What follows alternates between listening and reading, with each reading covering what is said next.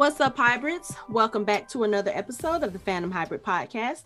This is Hanako, and I am here with Anthony, Lori, and Mike, and we are discussing a Discovery of Witches season two, episode eight. And Anthony, they thought about you at the beginning of this episode because we are back in London and we didn't have to see any travel at all. They heard you. That's oh, always a plus. Always a plus. No travel. I thought I thought you were gonna say he was an Erasure fan. I was like, oh, okay, know that. no, I was just like, I love we, that song. When we when we looked and Diana was sitting on the bed, I said, "Where are they back in?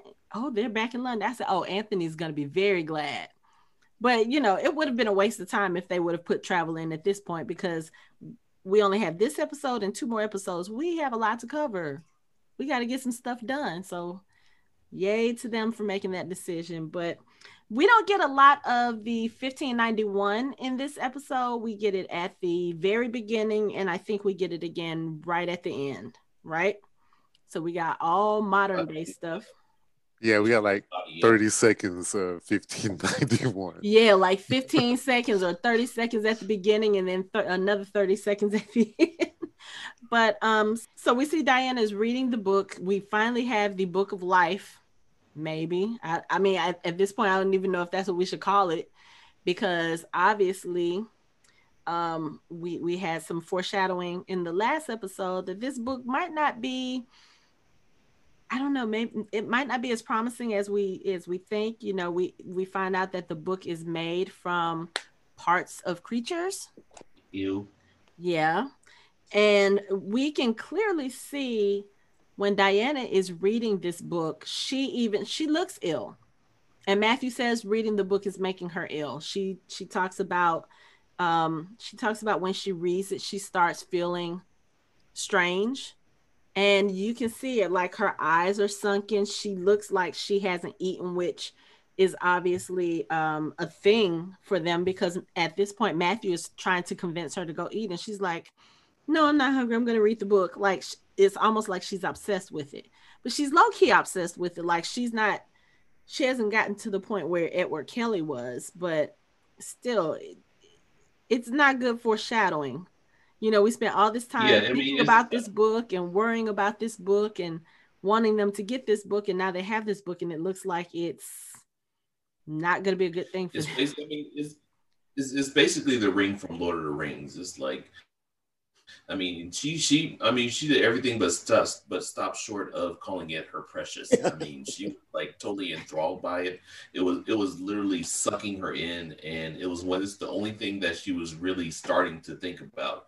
I mean, I think if Matthew if Matthew hadn't been able to tear away, she probably would have been like a zombie, like entranced and tra- and basically, for lack of better words, trapped within whatever whatever was in the book. Like the book really was was like screaming for her attention. Like it was it was drawing her in so that it could so that it could either tell her something or like keep her.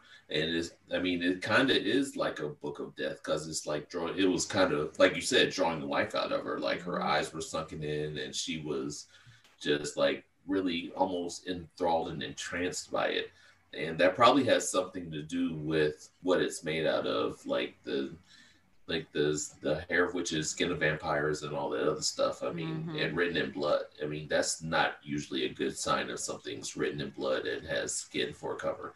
That's not a good thing at it's all. Usually, so, like a cursed object.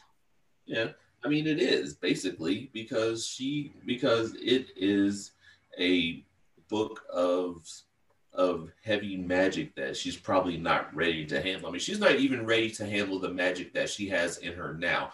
And then she gets the book, which is giving her an t- entirely different kind of magic that she's not used to handling. So even if she was meant to have the book, she's not ready for it.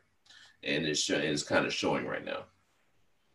Yeah, I'm, you know, I'm still curious. I, I wonder, are we going to find out more about what effect the book had on Edward Kelly because remember in the last episode when she was reading it, he kept telling her to stop because the screaming, it was screaming. He could hear the screams in his head. And it seemed like the more and more she read it, the worse and worse it got for him to the point where he tried to snatch the book where where he snatched the book from her and uh started tearing pa- pages out you mm. know and he was doing that as a reaction to what was going on in his head. So i really want to know like we see what it's doing to diana and she's not anywhere near where edward kelly was but i want to know exactly what effect did it have on him and how long did it take for it to get like you know the way that he was by the end of the episode?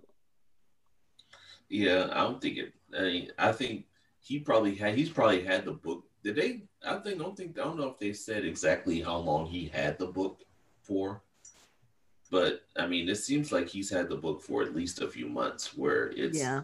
where it's been the only thing that he's been around because because Baron, Baron von Douchebag wouldn't let him do anything else but try to make try to make the Philosopher's Stone for the Sorcerer's Philosopher's Sorcerer and some or other. Yeah. So I mean, he probably he, he's probably been around that book twenty four seven, and that's and as you can see by how the short interaction that Diana's had, that that's really not good. And she's a witch. I'm not even sure. Is Edward Kelly a creature? Was he a demon or vampire? I don't think he was. I don't think so and so, see, she has she actually has that advantage where she can kind of, she can almost stop like she she can she has some sort of protection from the book actually completely taking her over but edward kelly didn't so he just really kind of gave into it or just had he had no defense against whatever whatever magic the book had and the book just took him so i think that that her magic is probably the only thing that kept kept her from being totally sucked into the book.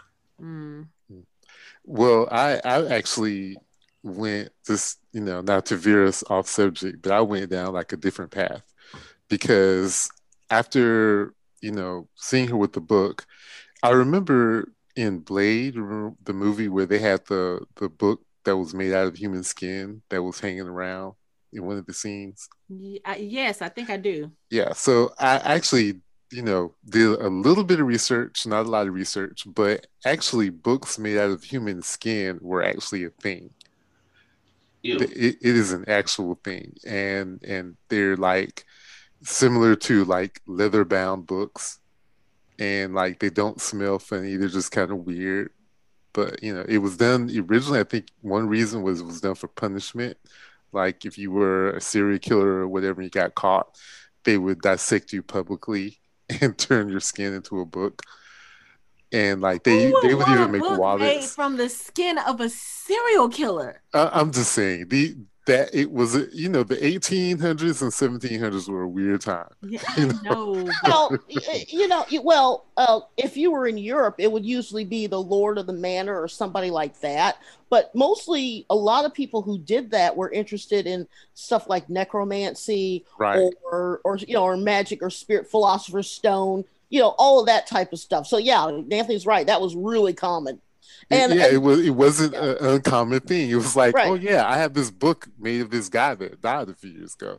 You know, and it's just so, tanning. You know, it's just the really? tannery stuff. So yeah, yeah. And, and, one doctor, like I, I, think it was a doctor, his wife died of pneumonia or tuberculosis or something, and he he turned her skin into a book and wrote about it. It's very, it's, it, it was a very common. It was not very common, but it was it was a thing, and so mm. Having a book. Right but so having a book made out of creature pieces or parts would probably be a thing. It's probably not the only one. And so you know i went down that path and i thought i'd share that but you know it was a thing. Yeah, and once again we have a story written by a historian right. and this is true. she's incorporating that stuff into her work. They, they also used to mix blood with the ink and used it in the books too for the ink a lot of times. So yeah. See, that's my ex-wife. That's my that's my first girlfriend, and that's my grandmother. you know, no. Oh, oh. They would make wallets, Mike. They would literally make wallets out of human skin. Oh my god, that's terrible. It's the worst thing ever. I, just... I mean, I mean, when you, I mean, if you think about it practically, it's like, I mean, it's it's really a macabre version of having a cow leather wallet, I guess. I mean, it's basically along the same lines, but it's human skin. It's like it's like you putting your you making making a wallet out of your mother's mother's skin. So every time you try to spend money, you see your mother like, oh, I guess not. Thanks, mom. Like, yeah, disgusting. Well, she did leave me that big inheritance, so it's only it's only appropriate that I take the money out of a wallet made out of her skin. Oh my god! Oh no, not not morbid at all. Yeah. Where in the how in the hell do This we even conversation's taking such a bad. I'm, I'm sorry. Uh, I mean, the, the things, the ideas that come to you watching these type. Well, she's the woman is historian, and she put this in there, and so when when Diana's sitting there being influenced by the book, I started thinking, you know, I remember that scene in Blade about the human skin pages, and wait a second, is that a thing? And you know, the internet takes you down that path. But the funny thing is, I remember that happening in another either movie or TV show. I just cannot think of what it is right now. That I mean, I reminds me of, know like, that it's a thing. I know that it's a thing. It's just, it's a really weird thing to be a thing. I kind of reminds me of that character in Doctor Who who was this like the skin stretched out and she had Cassandra, the the last human in the uh, in the world. I, Right. I I do know that much about Doctor Who. I know who Cassandra is. No, I did get that so- far. So, so enthralling. Ugh. Oh my god. I'm sorry, I didn't mean to drag us off, but Wow. yeah. So I thought about that, and and um, and it just made me think that yeah, cursed books. You know, Eh, I don't know if we want to classify it as a cursed book. I don't think it's really cursed per se, as as in maybe it's just sort of alive.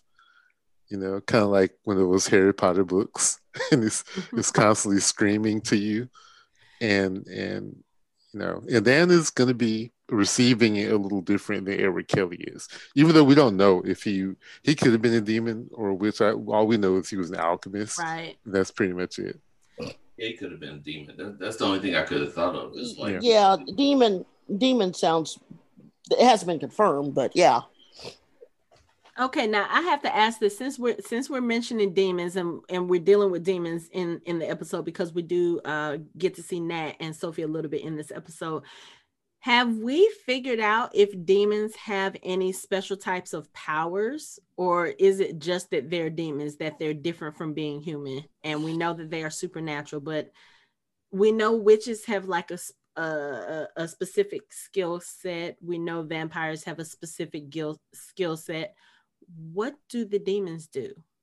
other than having a an astute business acumen, it doesn't really seem like they have any other powers. Like it's like you know, Hamish is really smart, and like the other demons are really smart and being good at like human stuff. But it's like even when the when the scene that pisses that pisses me off that we're going to talk about later happens, it's like, what does Sam what does Sam do?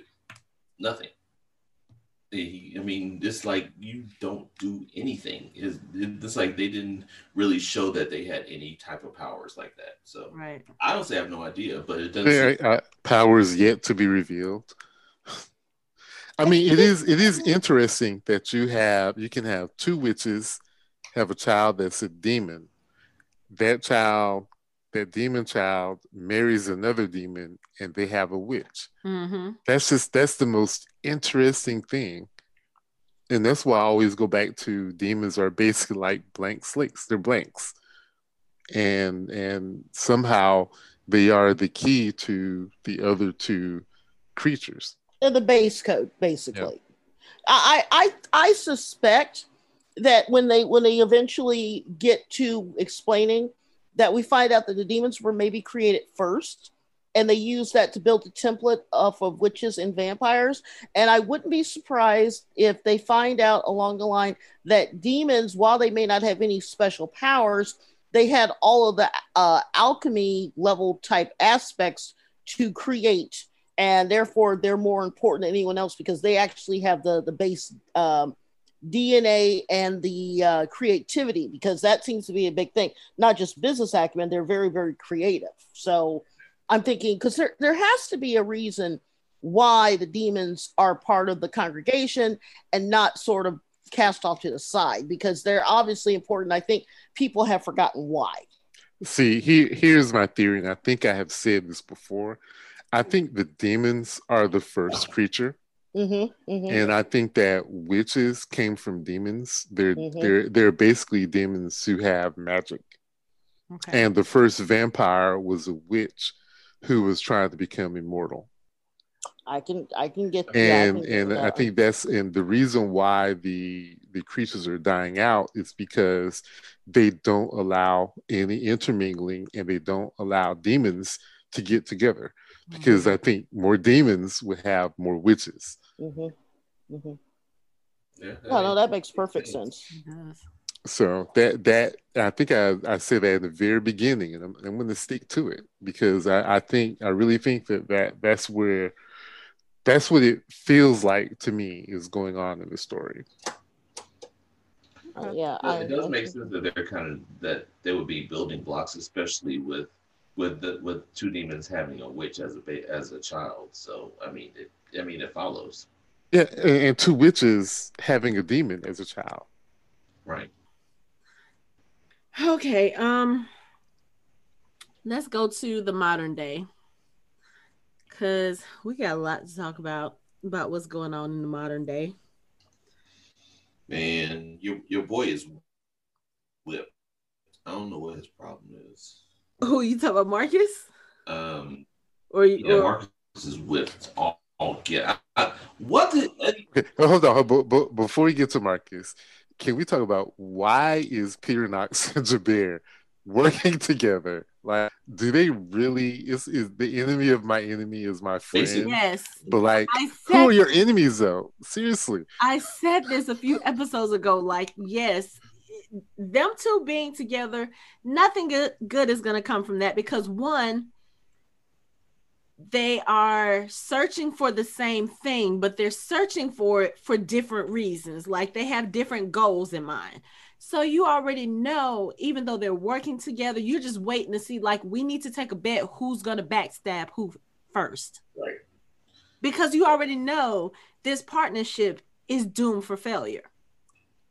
And then- you got Domenico in there finding out secrets and sticking himself in there like like okay, so anytime you throw Domenico in the mix, you're gonna have problems. Domenico finds stuff out by accident and is able to use it to up his worth.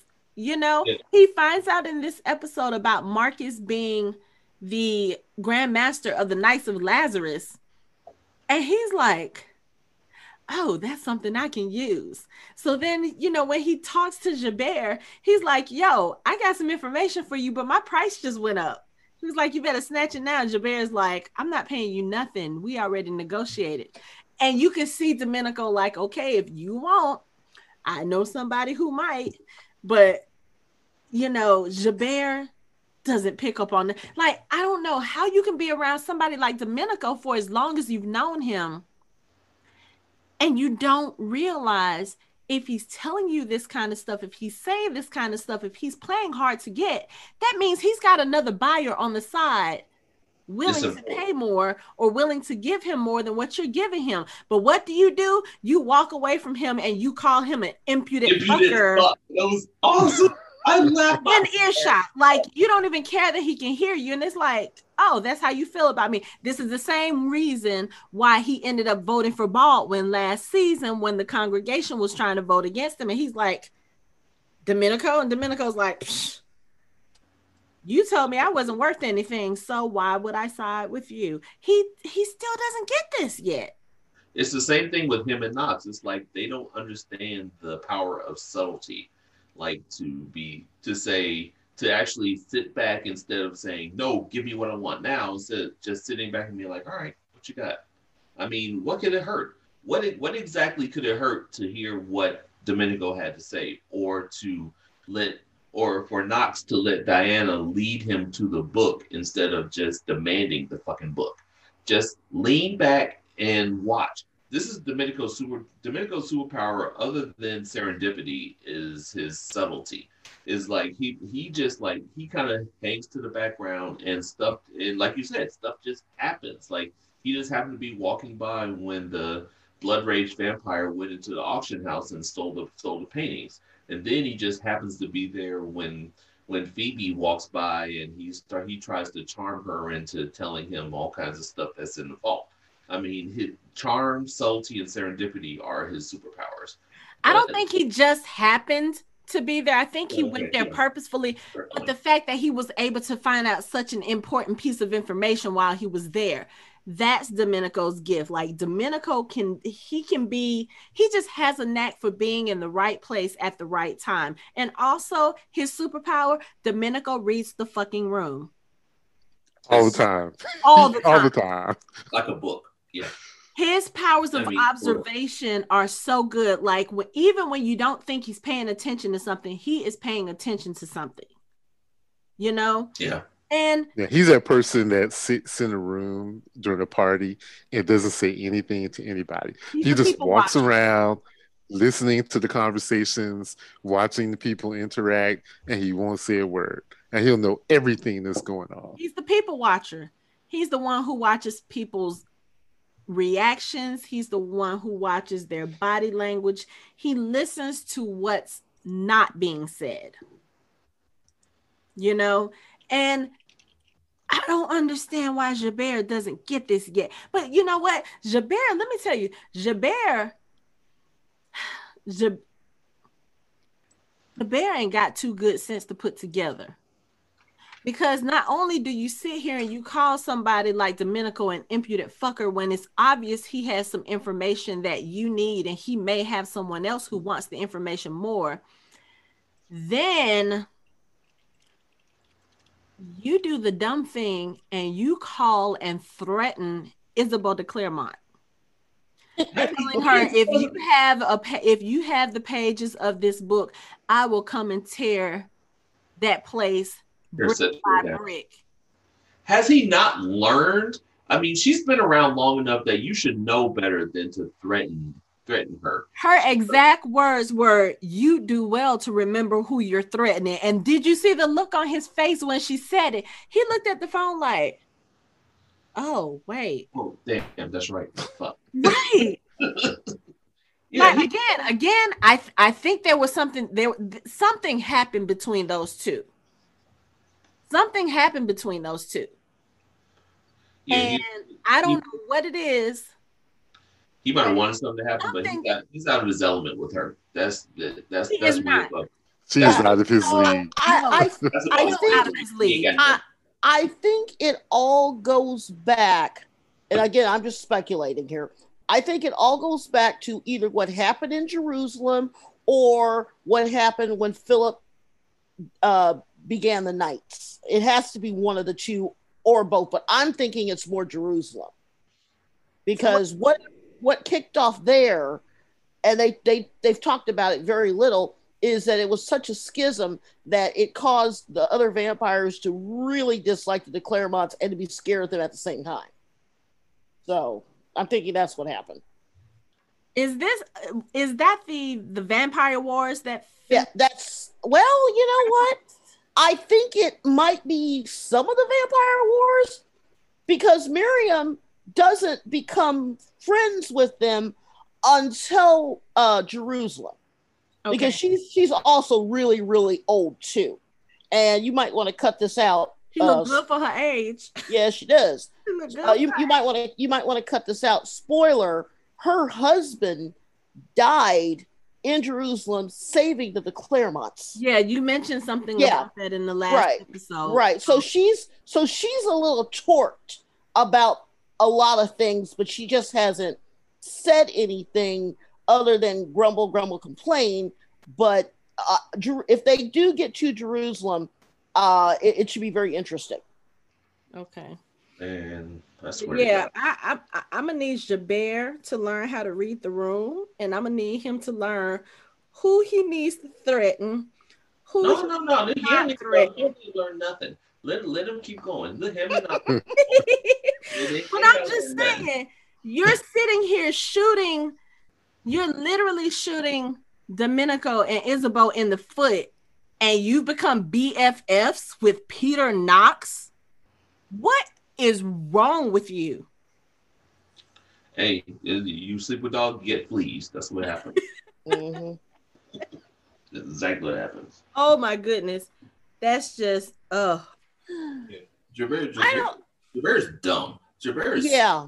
Yeah. like- I mean, I don't, I don't understand how he's still alive. Like, I'm, I keep expecting him to trip down steps and like break his neck and like die in a pool of blood or something because he, I'm like, what are you doing, dog? I mean, it's like he keeps a head in the box to like keep ahead, but it's like as soon as he lost that, as soon as he lost the head in the box, he's been like, him and Knox have, both him and Knox have been like really inept and like chasing their own tails. see, I'm gonna tell you, yeah.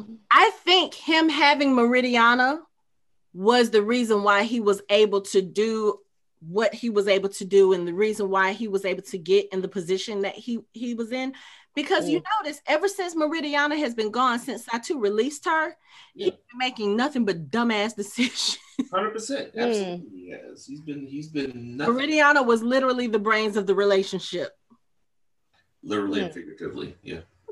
That's interesting.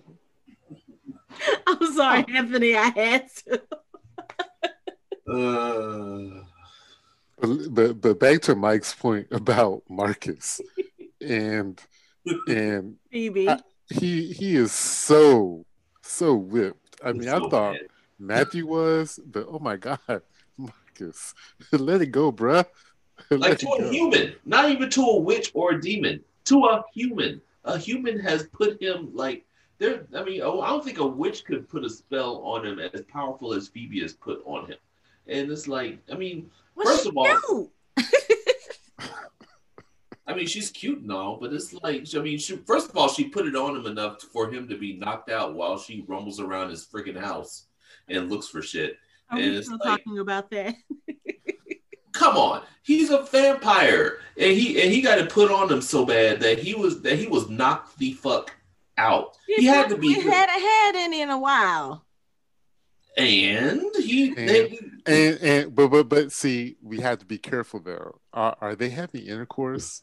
You know, because I don't I don't want to get No, are you guys that they are into watching this clearly- they are clearly having having intercourse and just like i rewatched the um i rewatched the wedding episode with my daughter last night and when it got to that scene where they finally consummated their their marriage i was like okay they made it very clear to us this time that yes they are having sex. If you think about it you go back and watch the other the other episodes it was like oh no they they clearly weren't having sex because all Right. you ever saw was like the implication that he was going down on her and that was literally it so i was like okay but yeah no marcus and cleve and phoebe are clearly hitting it so so so so but he I so I guess he's not like mating with her. He's just having sex with her. yeah i i don't i don't think he's But but to Mike but to Mike's point, it seems as if he is mated to her because he is trying on clothes. He is he can't get it right because he's just trying to look perfect for her. Well, I think we we learned a little bit more about Marcus in this episode, and one of the things we find out, for one, he's pissed about the fact that they kept his um his carrier status of the blood rage secret.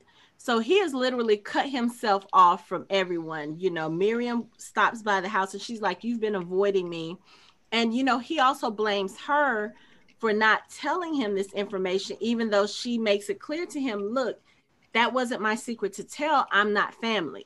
Matthew was doing it to protect you. And you know, she she makes the case about it because he says, Well, why didn't he just kill me? And she was like, You know why. With Matthew, actions speak louder than words. That should tell you everything. If Matthew was given a direct order to kill everyone with the blood rage or even the carriers and he didn't kill you obviously that means something you know she says that and i said that as much last season matthew does not seem to be he's not like the most affectionate guy when it comes to marcus but you can tell that he has a deep love for him as his son so also mm. with marcus i think that he he mentions in this episode how his human friends are important to him. His human job is what is important to him. His human relationships have always been important to him. And I think maybe the draw with Phoebe is just that with him being with a human, he doesn't have to think about all the vampire politics. He doesn't have to think about the betrayals that he now, you know, considers Matthew and Ysabeau because they kept that secret from him. He doesn't want to have anything to do with the Knights. He doesn't give a fuck about Baldwin. I think at this point, he's just looking for some kind of connection because he feels like his family has betrayed him. The people who are closest to him have betrayed him. And I think that's part of the draw with Phoebe. And it's like also with Phoebe, when he comes clean with her in the the last time we see her, he tells her that he's a vampire. And yeah, she's kind of like skeptical, but she doesn't freak out. She doesn't freak out. That is on the plus side anyway because if you're not freaking out if she hasn't gone and told anyone yeah this dude thinks he's a vampire i think he's crazy. If she hasn't called the police and said hey i feel threatened blah blah blah okay maybe in his mind there might be some potential there. You know, this could have all been avoided if when he caught her in the park, he would have just ran to the other end of the park and ran back to prove that he's a fucking vampire. he could have went and got the ice cream then and that I mean, that, that I would could have have I could have But what what does he do this time? told I'm the president. He of does, the he does the ice cream. or that or that I'm that I'm the I'm I'm the cleanup hitter for the New York Yankees. That she would- that they fucking react. But Oh, No, yeah, what- what- no, what he does is- back. in the he- in the last ep- in the episode before last. He he puts her hand on his chest to feel his heartbeat. Oh, and she's like, "Oh, yeah. how slow it is." And I'm like, "Dude, there's so many other things you could have done, especially in the So park." many other things. well, not not only that, you have to realize that the new series after this series is about Marcus and Phoebe. So obviously she's continuing on with their story. So I know, but but I'm like just Mike is saying. saying, I'm just saying there he we could have we could have solved this problem a long time ago. Marcus had just done could what have you were supposed to in the, in do. the last episode they were in. It could have been solved. Even if she would have run I'm, off. I'm not I'm not going back down this but road. i will say this too he probably didn't want to freak her out because i'm sorry telling her a vampire is not going to if he wasn't going to freak her out when he told her, But this is what I'm saying. This Okay. is what I'm saying. we can be very analytical about things. If we listen to someone say, I'm a vampire, and we try to take the time to process that, we might can come up with a rational a rational explanation for that. If you just all of a sudden shoot across the park and shoot back, that's going to be too much. You know, the whole seeing is believing thing. Some people are not ready for that right off. okay, you said something key. Some people, because if you told me you were a vampire, this is what I would have said. Okay, prove it without biting me. Okay, that that would have been my response. Uh, okay, first, first of all, first of all, I have a crossbow in my closet within four feet of me reaching it, which I Why keep. am I on- not surprised? I, I am not surprised by this surprised. little information at all. I will grab my crossbow. I- I also have a full set of bow and arrows in the other room. Okay, I Still have not weapons. And, uh, and I love you even more for it, Lori. I honestly do. I believe it. I have But weapons. my thing is, I feel like the getting to know each other part before he actually like shows her all the vampire stuff. I feel like it's supposed to show us a progression of what's going to be their relationship. What is it they say about relationships, about true love, about epic romances? You can't be that without building a friendship first. Okay. Now, granted, we got all of this in the one episode. Shut up. I know what you're gonna say, Anthony. Shut I know up. what you're gonna say. I know what Shut you're gonna say, and I'm with you. And I'm gonna let you say it because I don't want to. What are you about to say, Anthony? Because uh, all, all, all- you, you, okay. I'm just gonna say, how long did they know each other before they were banging? Mm, That that, wasn't long enough to to create establish a really Yeah, good they, they, friendship. they did not establish a friendship. They they established a booty call. That's that's pretty much all they established. Like, why are you calling me at three o'clock in the morning to come talk to me? Okay, come on. But Uh, okay, That but all was I'm like gonna- the day gonna after they add met. to They had the a boys- business. They had a Hold up. business relationship, and within a day they were banging. That's all I'm going to saying. add to what the boys are saying is Sookie Stackhouse. That's all I'm going to say. Okay, but here's the thing. Maybe at first that was only going to be a casual thing. Something about her set him off. Something about her appealed to him, and something about him appealed to her. You know, that might have the plan for that may have only been for that to be a one night stand. You know what I'm saying? That's Well, all for for him, she was hot, and for her, he was a curiosity. uh, right. And that, But- that was it. Because he's not that cute, trust me. I don't know Well, to, well, to her, I, he I, was. I, I do not find him attractive at all. I think he's kind of ugly. Oh, I thought you were talking about her. Okay, yeah. No, I'm not- talking about him. I, th- I think Marcus is not cute at all. Yeah, he's not my type either. I got you. you know what am I? I But don't know. He he sort of has like this dark, you know, mysterious look about him, more so than Matthew. He does have this dark brooding emo thing about him, and he Yeah. listens to Yeah. Erasure and Joy Yeah. Division and all this other stuff. So it's like, Yeah, I, I can see what I can see what the attraction is. the only thing I don't really care about is his hair. Like I think they oh, need to oh, do Oh, oh, oh. Yeah, I'm with you on that one, Hanako. The hair is bad. Yeah. I, I, I get the attraction, but see, I, I come from it this way. Okay, Phoebe is a strong, intelligent woman. She is obviously well educated. She has seen dealing in antiquities a lot of different things. Okay, so if you come up to someone and you tell them that you are a vampire and she doesn't freak out, you're thinking, okay, all right, maybe she can rock with what I'm telling her. Then when you have to prove it and then she accepts it, you're thinking, okay, but see, what let's follow the progression here. What is the next step that usually happens when this sort of thing happens? Person gets intrigued, person gets wounded, discovers they're sick, discover they're dying, they want to become a vampire too. We have that to worry about. What if she decides she wants to be a vampire? I mean, he can't turn her. Exactly. And that could cause conflict. I mean, I mean, we've seen this before. we've seen it before, but at the same time, she doesn't know yet about his blood rage. Mm. I'm sure she will eventually find out about it. He'll tell her about it. I think just because if it gets to the point where this becomes a serious thing, he's going to have to tell her, okay, look, if it ever, if there's ever a time when you decide that you want a different life, I can't be the one to give it to you.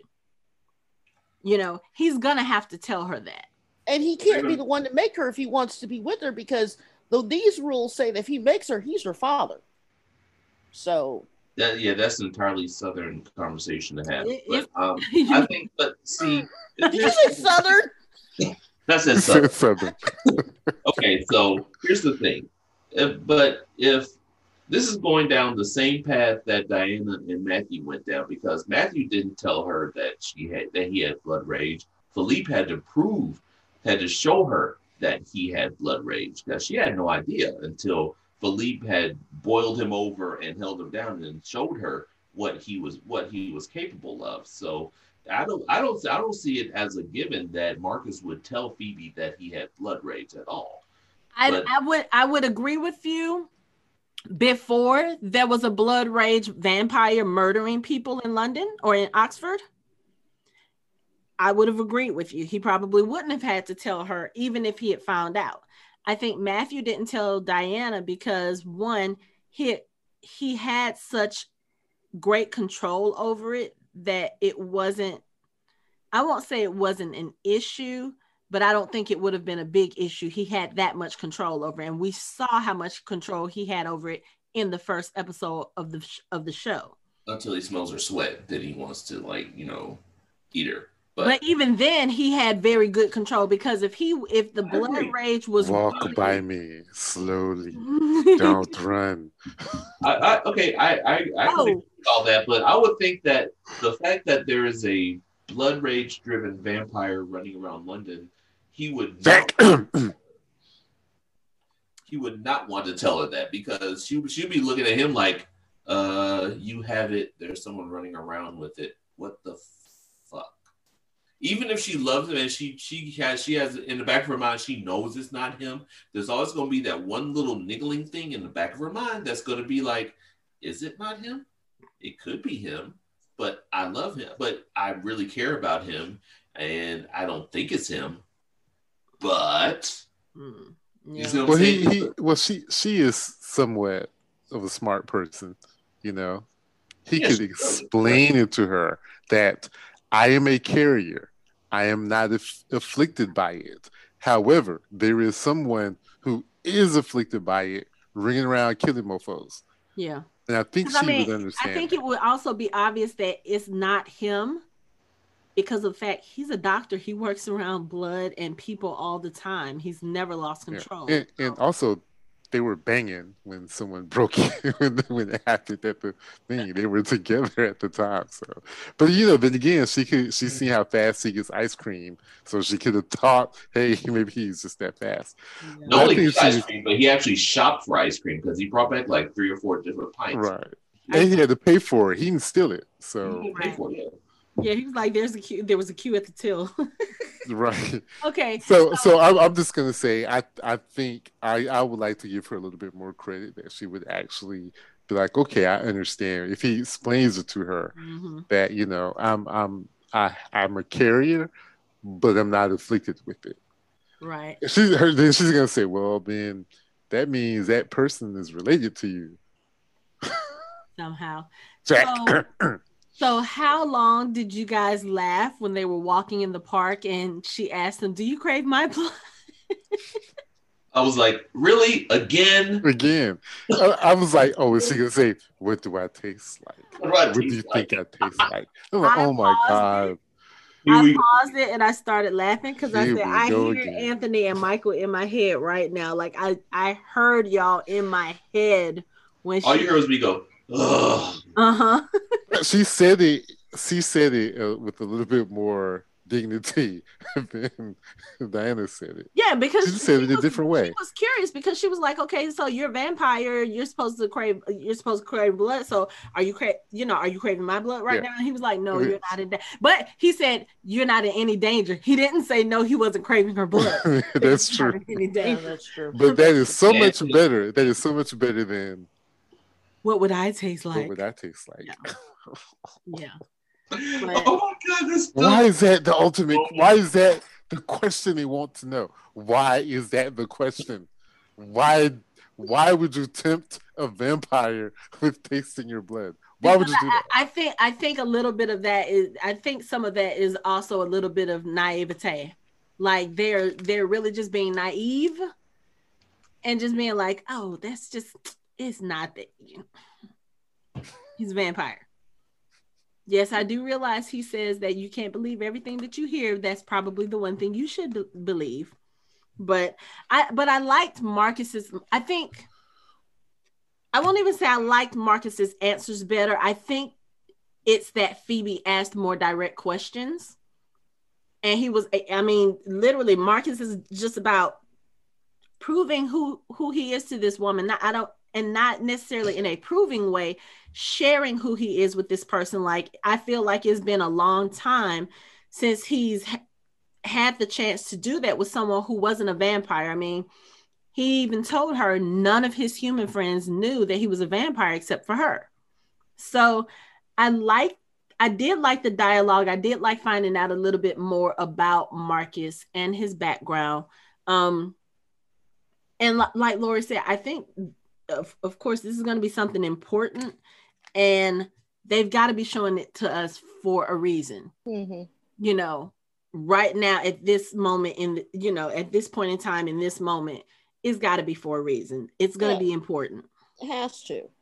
Why? Why else would they spend so much time in season two giving us all of this Marcus Phoebe stuff. I mean, they're technically they're wasting valuable screen time because we could have been we could be finding out more about say Benjamin or We could be deciphering the book.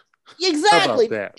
exactly but they've wasted what an episode and a half on these two so and and i did read a synopsis and as far as i can tell for book two they really weren't in it that much so i'm a little clueless as to why they're doing all this Well, you know, it's like the translation from book to TV always has some some veer offs from the fork in the road. Right, So right. Probably, right I mean, they right. probably probably figured that these Marcus and Phoebe's story would be, or Marcus having Marcus and Phoebe in it would be would be something that adds to it. So, I mean, it's just what it is. So, I, I still think that they're going to spin it off into a new Discovery of Witches series and it's going to star Marcus and Phoebe. I still believe that. I was gonna say what what may end up happening because right now we don't have any um, news that there's going to be a season four. Um, all of the cast, crew, Diana Harkness, everyone, once season three wrapped, they were basically like, that's it for Discovery of Witches. Mm. So I'm thinking if they're making Marcus and Phoebe a focus now, that maybe what they're planning on doing is bringing more of this story into season three than it, Ah. than there was in book three. You know, kind of maybe Mhm. combining a little bit. Mhm, mhm. So um it is possible that they're gonna do that. Um the other thing is I I I love I'm starting to really like the friendship between Marcus and the demons, between him and Nat and him and Sophie. Like Mhm. he actually has somebody he can talk to about girl problems now. Like Nat's just like, bruh, you got it bad. Like, I don't know what to tell you, dude. You just gotta give her time. You gotta be patient. right. And Sophie comes downstairs and she's in labor and it's early. And it's like, I have to say, the birth of this baby in this episode, it felt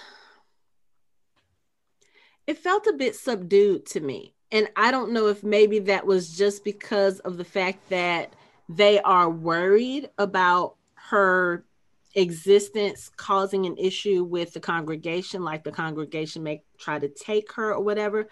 But I really felt like when when the baby was born, it was just kind of you know how you see scenes in, in movies and in TV when babies are born, there's lots of joy, there's lots of crying, there's lots of laughter and excitement. And literally, Sophie was just like, Oh, cool. Let me hold him. Cool. Thank you. it She was looked exhausted, is what she looked like. I'm sorry. She She just- did, and I know that she's worried too. It's just it. I don't know. It it just felt weird to watch. And it was, I mean, it wasn't like like you know the birth scene in V, the television series, where the baby literally crawled out of the womb, and it's like I don't know. Some people were probably expecting that, but that's not what happened. But it's like what happened after is what pissed me off.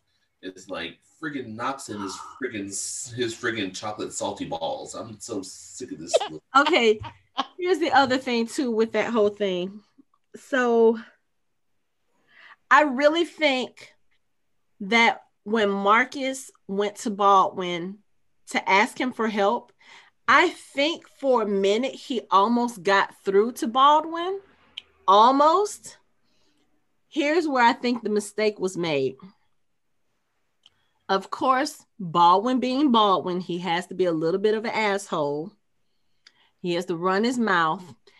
And he's sitting there, he's really trying, it feels like he's really trying to push Marcus's buttons because, of course, Baldwin wants to be Grand Master of the Knights of Lazarus. That's all he really cares about. And when Marcus is refusing to hand it over to him, and then he turns around and says, Hey, I'm going to use this to help all creatures.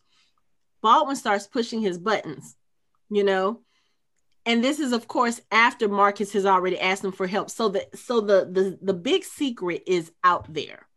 Okay? Baldwin is pushing buttons, pushing buttons, pushing buttons. I think where Marcus messed up, even though it was a very classy way, I feel like, to handle that situation, he messed up when he told Baldwin, Now I see why Philippe was so disappointed in you. Yeah. I think once he said that, Baldwin was like, fuck you.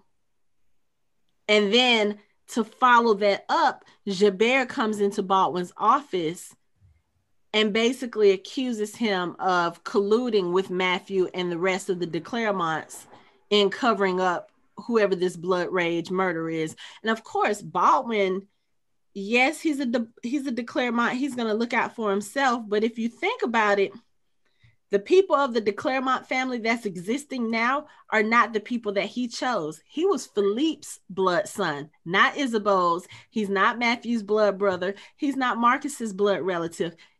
His connection to that family is Philippe. right. And Philippe is no longer there. It's Ysabeau's branch of the family that's causing the problems with whoever this blood rage vampire is. So I think at this point, Baldwin is about to, I, I think he feels like he's about to cut ties. Yeah, but He's about to be like, you know what? I'm going to worry about me. I'm going to protect me. We're going to let them worry about themselves. Yeah, but see, Baldwin's in so much trouble already. I mean, he already owes a favor to Domenico and a favor favor to Agatha, and he he's barely held on to leadership in to leadership, and it's like he is. I mean, he has so much. He has so much going on that it's like.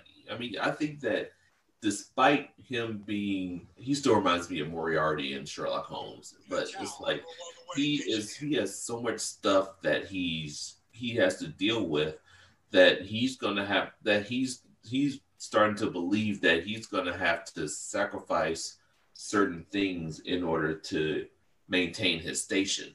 And one of those things is probably Marcus and Matthew in order to sacrifice in order in order to keep to keep his leadership and and to keep the respect of others that he's gonna have to he's gonna have to sacrifice them in order to keep his station. So I mean, that's going to come up. And I don't it- think- it's it's obvious that he doesn't like Matthew or Marcus or any of them at all.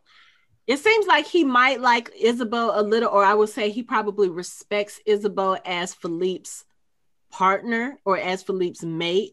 But again, Ysabeau's bloodline is the cause for all of this strife. So now I think, I really think he's about to be like, okay, you know what?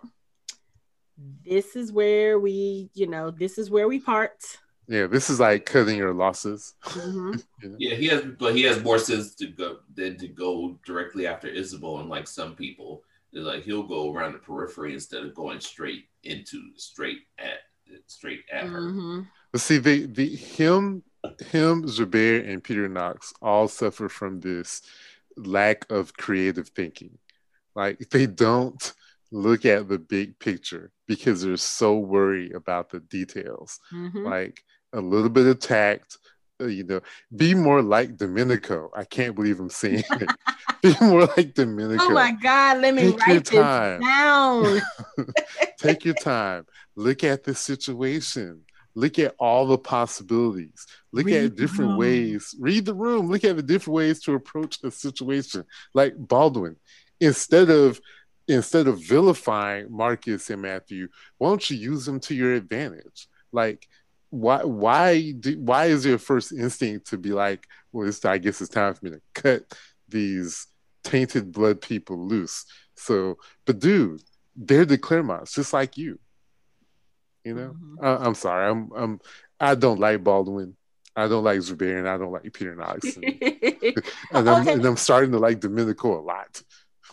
Uh, yeah, uh, you and me both. Uh, see, here's here's my problem that I have with Baldwin. I think that, and I'm going to use some graphic language here. Baldwin is butthurt because he didn't get picked. That's Baldwin's problem. And I mean, for the knights. I mean, you would think that being the head of the congregation would be enough for somebody like him, but no, his dad did not pick him to take over the knights. Therefore, he's butthurt and he's pissed off. And the fact that he's literally bullying Marcus into giving it to him says that Marcus is the right person to do it because Philippe and Matthew know that maybe this person shouldn't be in charge. I mean, throughout everything we've seen, it just seems like he has a singular goal to be in charge of the Knights. You have to ask yourself why. I mean, if your dad didn't give it to you, there's a reason. But just saying. you are the head of the family. Exactly. You are the head of the congregation. hmm You don't need all three. You Mhm. got two You know out of the what? three. hmm But you know what what the issue may be? Baldwin is head of the congregation only because of his status as Philippe's blood son, and he's the oldest.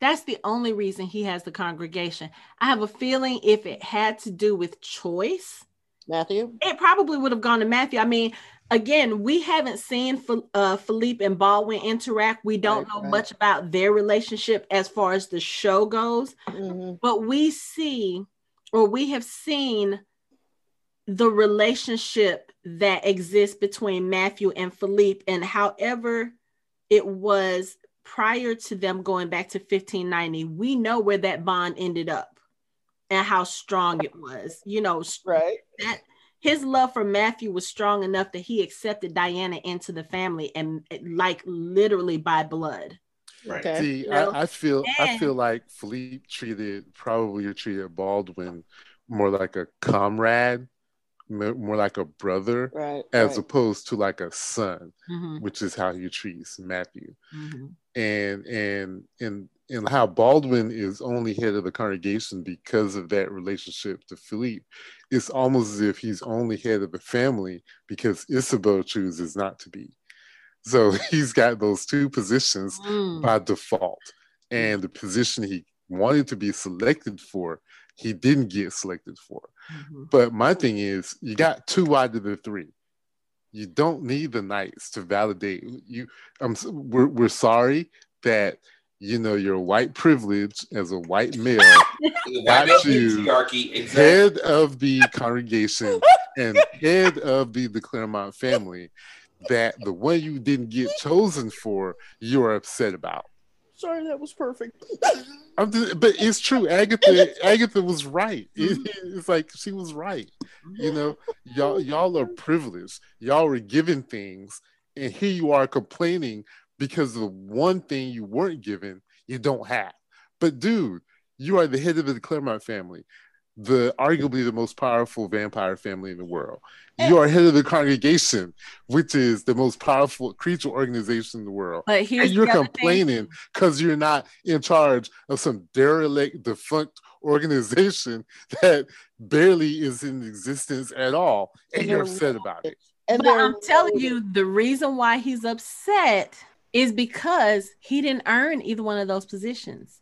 Ah. And He didn't earn that also- one either. And, and also, granted, he may be the head of the De Clermont family by birth and because he's a male.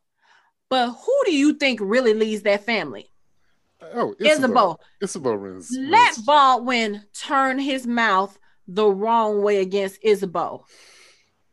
Isabel is gonna be a black mama up in that bitch. You hear me? Isabel be like, "Don't get it twisted, son. Yeah. Don't get it twisted. Like you, you, you, You you may think you're the head of the family, but we know who runs this. But we know that we, we know we- who runs this house. right, right. but I'm just, but I'm just saying, I'm I'm pretty sure because I if I think Baldwin might be older than Isabel. I think he may have been a vampire longer than Isabel, Probably so. so. Still don't matter. but it doesn't matter. what, what did she say? Wait, how to go? Read that quote again. What did she say to Gerbert?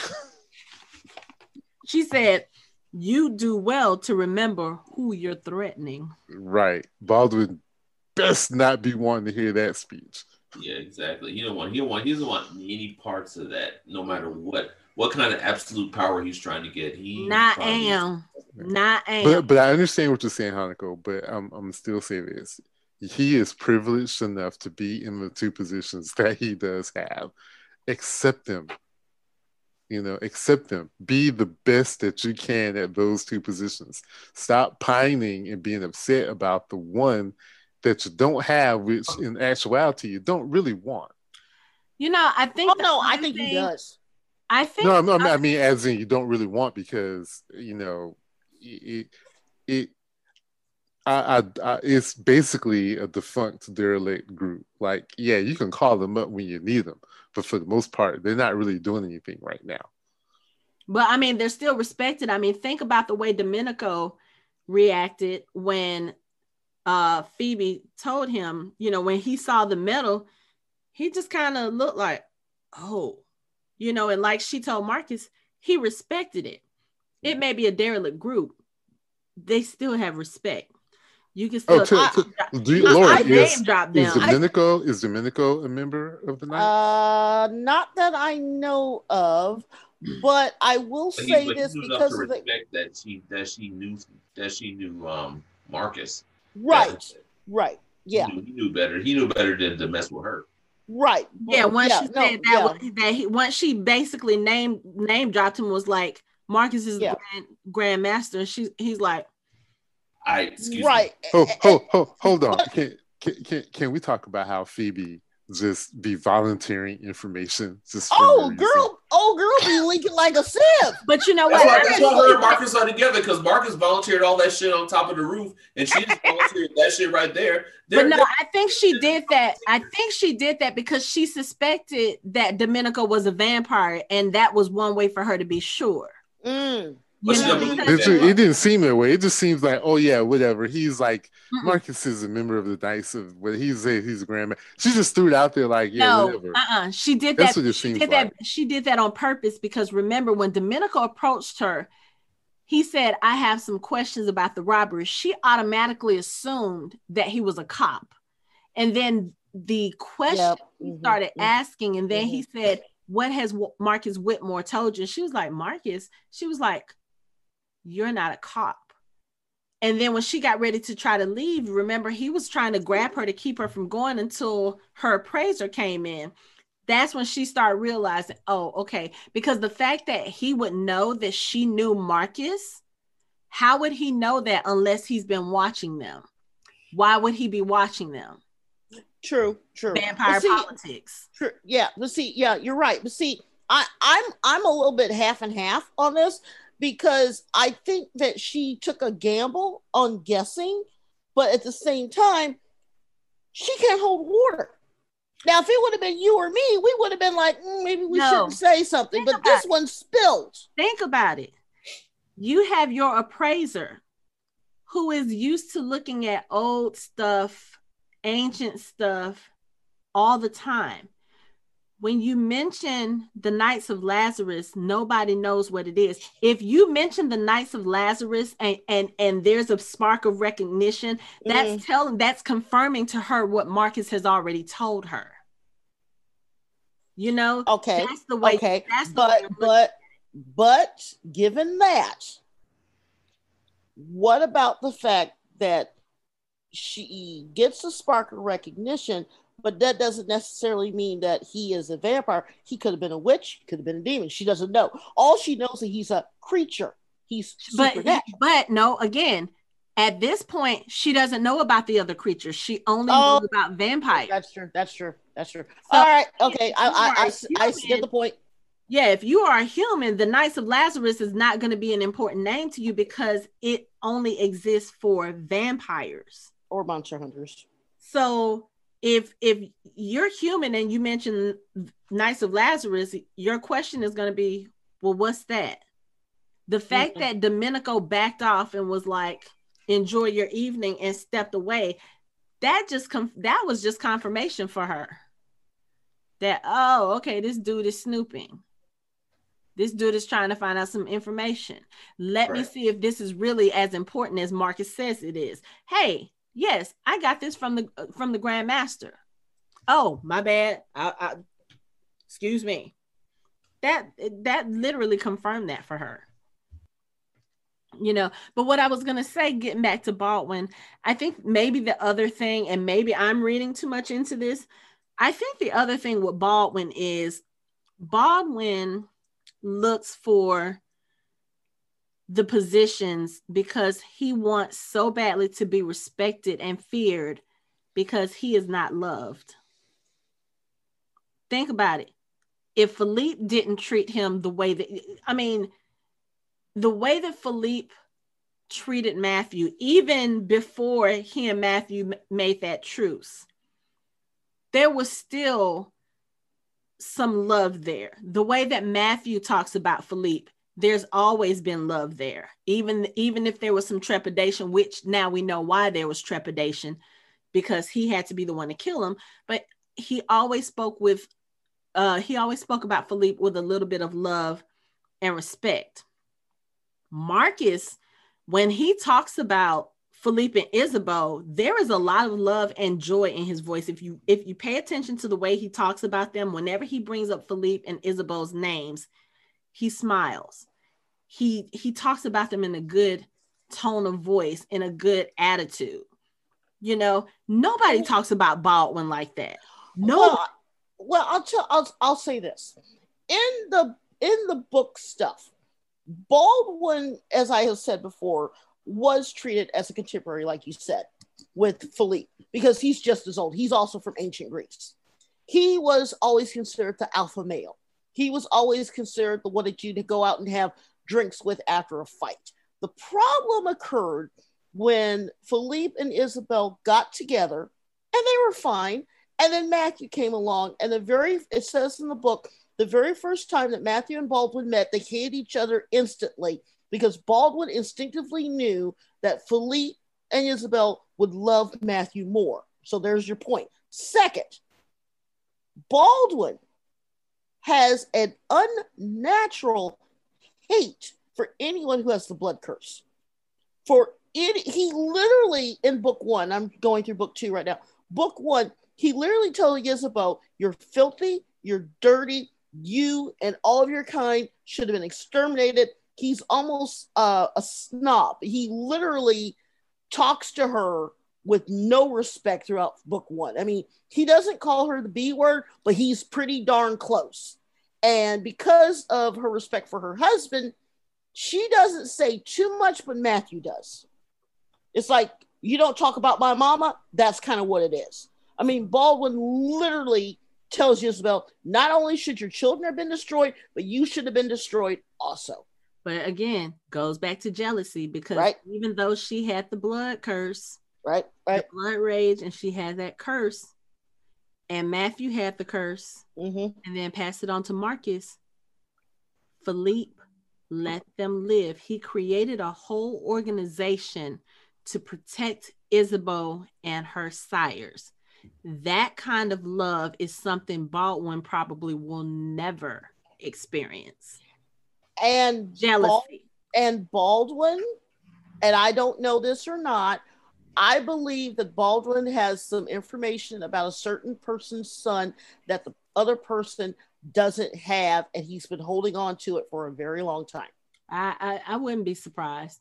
I wouldn't and, surprised. And I think that that and I think that that also has a very big uh uh ramifications on what's going to happen later because when all I'm going to say is that when everything with Benjamin comes out, you guys' jaw are going to be like on the floor drop. It's like, especially when you find out a few key things about him. Mm-hmm. And I believe, and I don't know, this is all speculation. I believe that Baldwin knows just enough that he wants the knights in order to finish what he thinks is the eradication of the blood rage out so that he can be pure again, meaning the vampires. Mm-hmm. So, oh, but, Lori has a theory.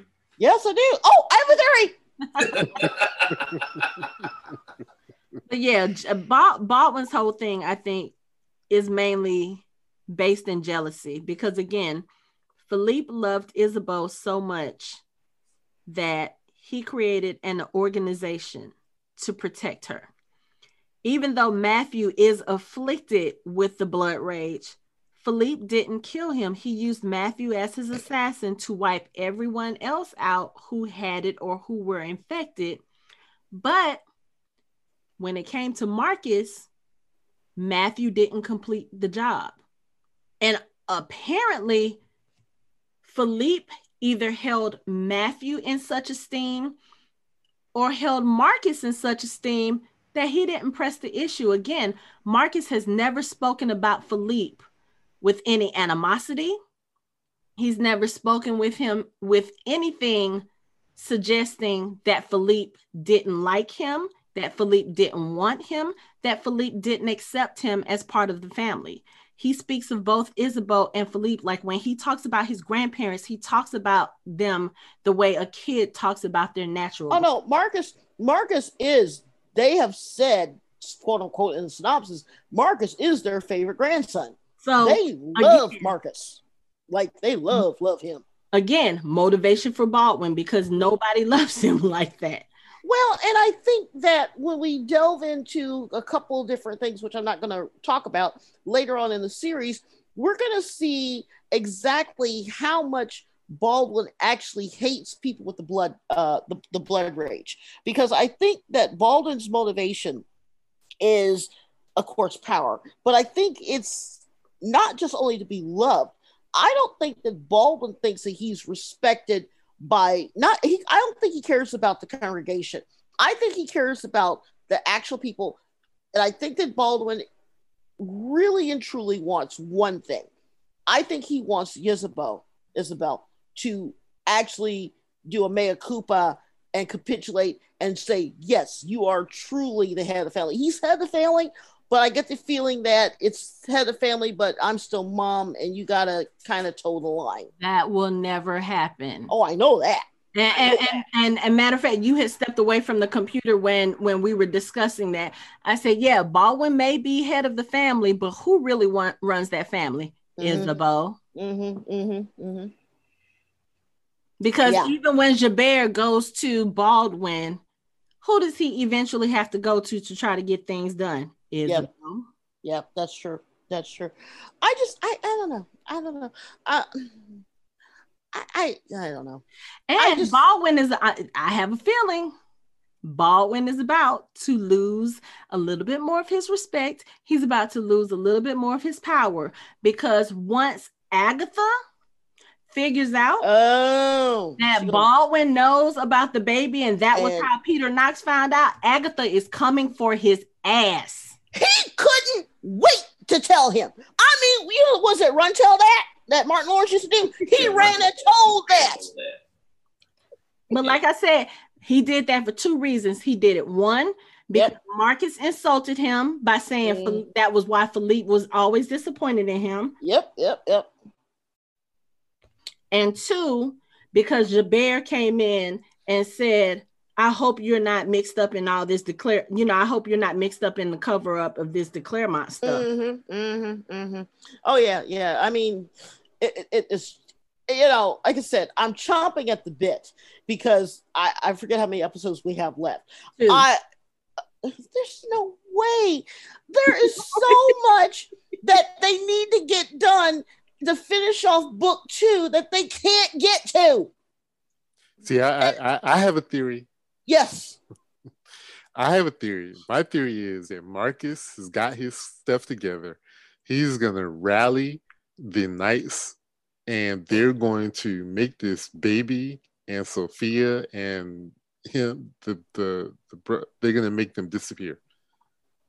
And Knox is never gonna find hmm. them. Oh, That's a That that's gonna be the knights. That's that's what Marcus. Because what what did Phoebe tell him? You need to find you know a way to make them relevant again.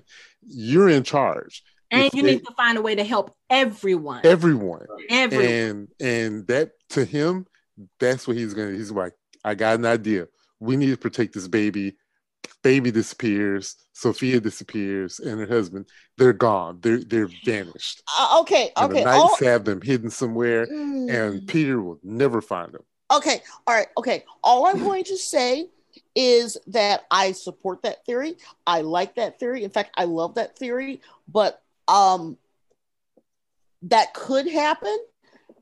But at the same time, if it doesn't happen, what would that mean for everybody else around them?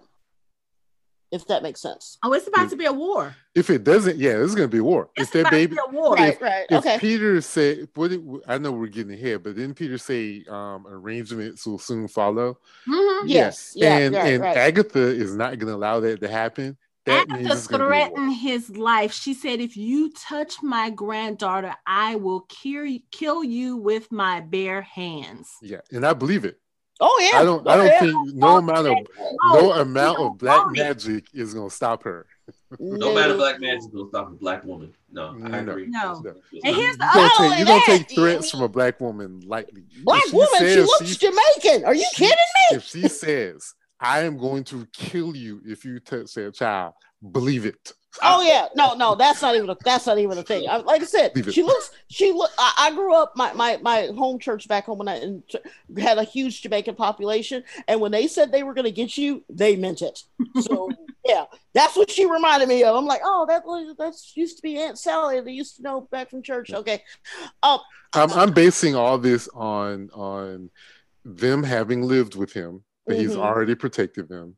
He tried to take care of the baby, tried to take care of Sophia. He had the conversation with Phoebe where she said, "You need to help everyone and find something, you know, for the knights to do to be relevant." And and this is it. And and then that would also make help me understand why he finally decided not to give it to Baldwin because that would be the last last thing right. That that that he should do and, and when he realizes you know what yeah i could do some good with it and the first good thing they could do is protect this baby And that's what he said. He said, My Yeah. first charge as Grand Master will be to protect this child and her family. Yeah. And that's what that's another thing that pissed Baldwin off because he was like, the knights were protected to protect. I mean, the knights were created to protect vampire interests. The Clermont specifically. Right. Right. But see, you have to ask yourself again, Pixie Dust, the baby, not only is she special because she was born to demons, she's got to have some magical juice herself because she was born to demons and she's a witch. Her I think that baby is part of that prophecy uh, Philippe spoke of. That could be. That could be. You're I think she's right. going to be part of that prophecy. Yeah. I think sh- her, she and Diana are going to be connected in some kind of way. Yep, has to be. Has Yeah. to be. Because Sophie, I, I like I said, I, I don't have kids, and I'm watching Sophie. Besides the fact that she looks exhausted, I mean, literally looks exhausted and totally over it.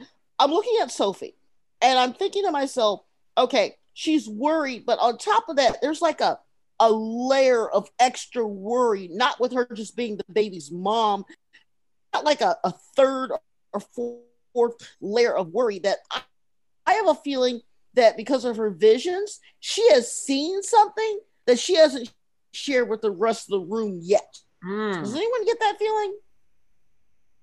that that that would make sense. Mhm.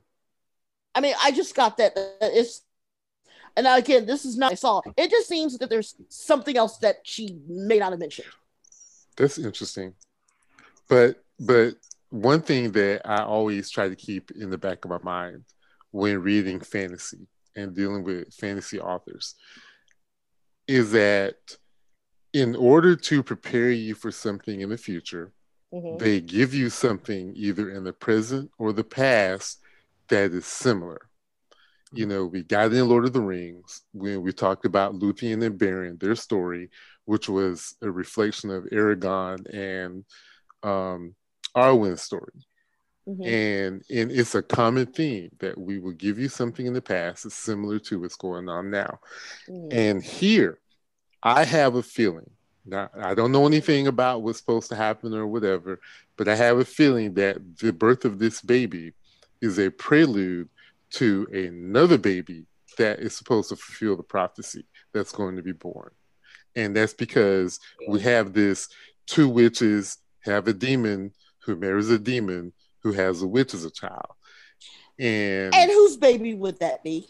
that would have to be Shut up, the Lord. baby between sorry. Shut up. between a vampire and a witch. It just seems to follow that it, that we're being set up for the birth of a baby between Matthew and Dana. It seems like it's just pretty obvious. You're just preparing us for that by giving us a a, a relevant, related birth that is sort of interesting and got some you know stuff some some mystery and some intrigue surrounding it boom we're going to have another baby that's going to be even more important that's going to fulfill the prophecy I think it's I like- said it. It's like a i'm lower- calling it It's a lower scale development that happens that leads to a bigger, a much larger scale development. right it's a Okay. common theme in all fantasy you will Which see is it true. Which is over true. and over and Right. over again they give you a pass George R. Martin does it brilliantly oh. throughout Game of Thrones. This stuff has happened in the past, and look, is something similar happened now? That they basically prepared you for it. So when it happens, you're not stunned, but it does hit you. Oh well, okay. I I will grant you that. They're they're they're yeah, I give you that. Of but course, see, we didn't get that payoff in Game of Thrones, but we're not going to talk about We're that. not going to Yeah. talk about that. But my my okay, yeah, right. But see, wild cards again, they didn't do that.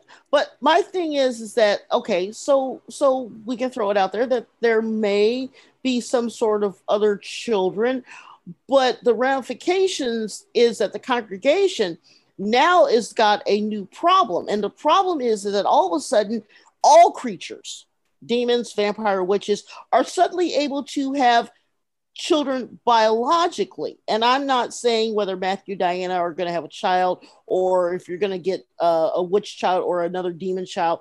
The fact that something is happening with their evolutionary process in their DNA, that they are now all of a sudden, after hundreds and hundreds of years, able to have children again. Does that mean that because Diana with Ashmole 738, I think it's right, 728, uh, the fact yeah, is that there's something changing with them?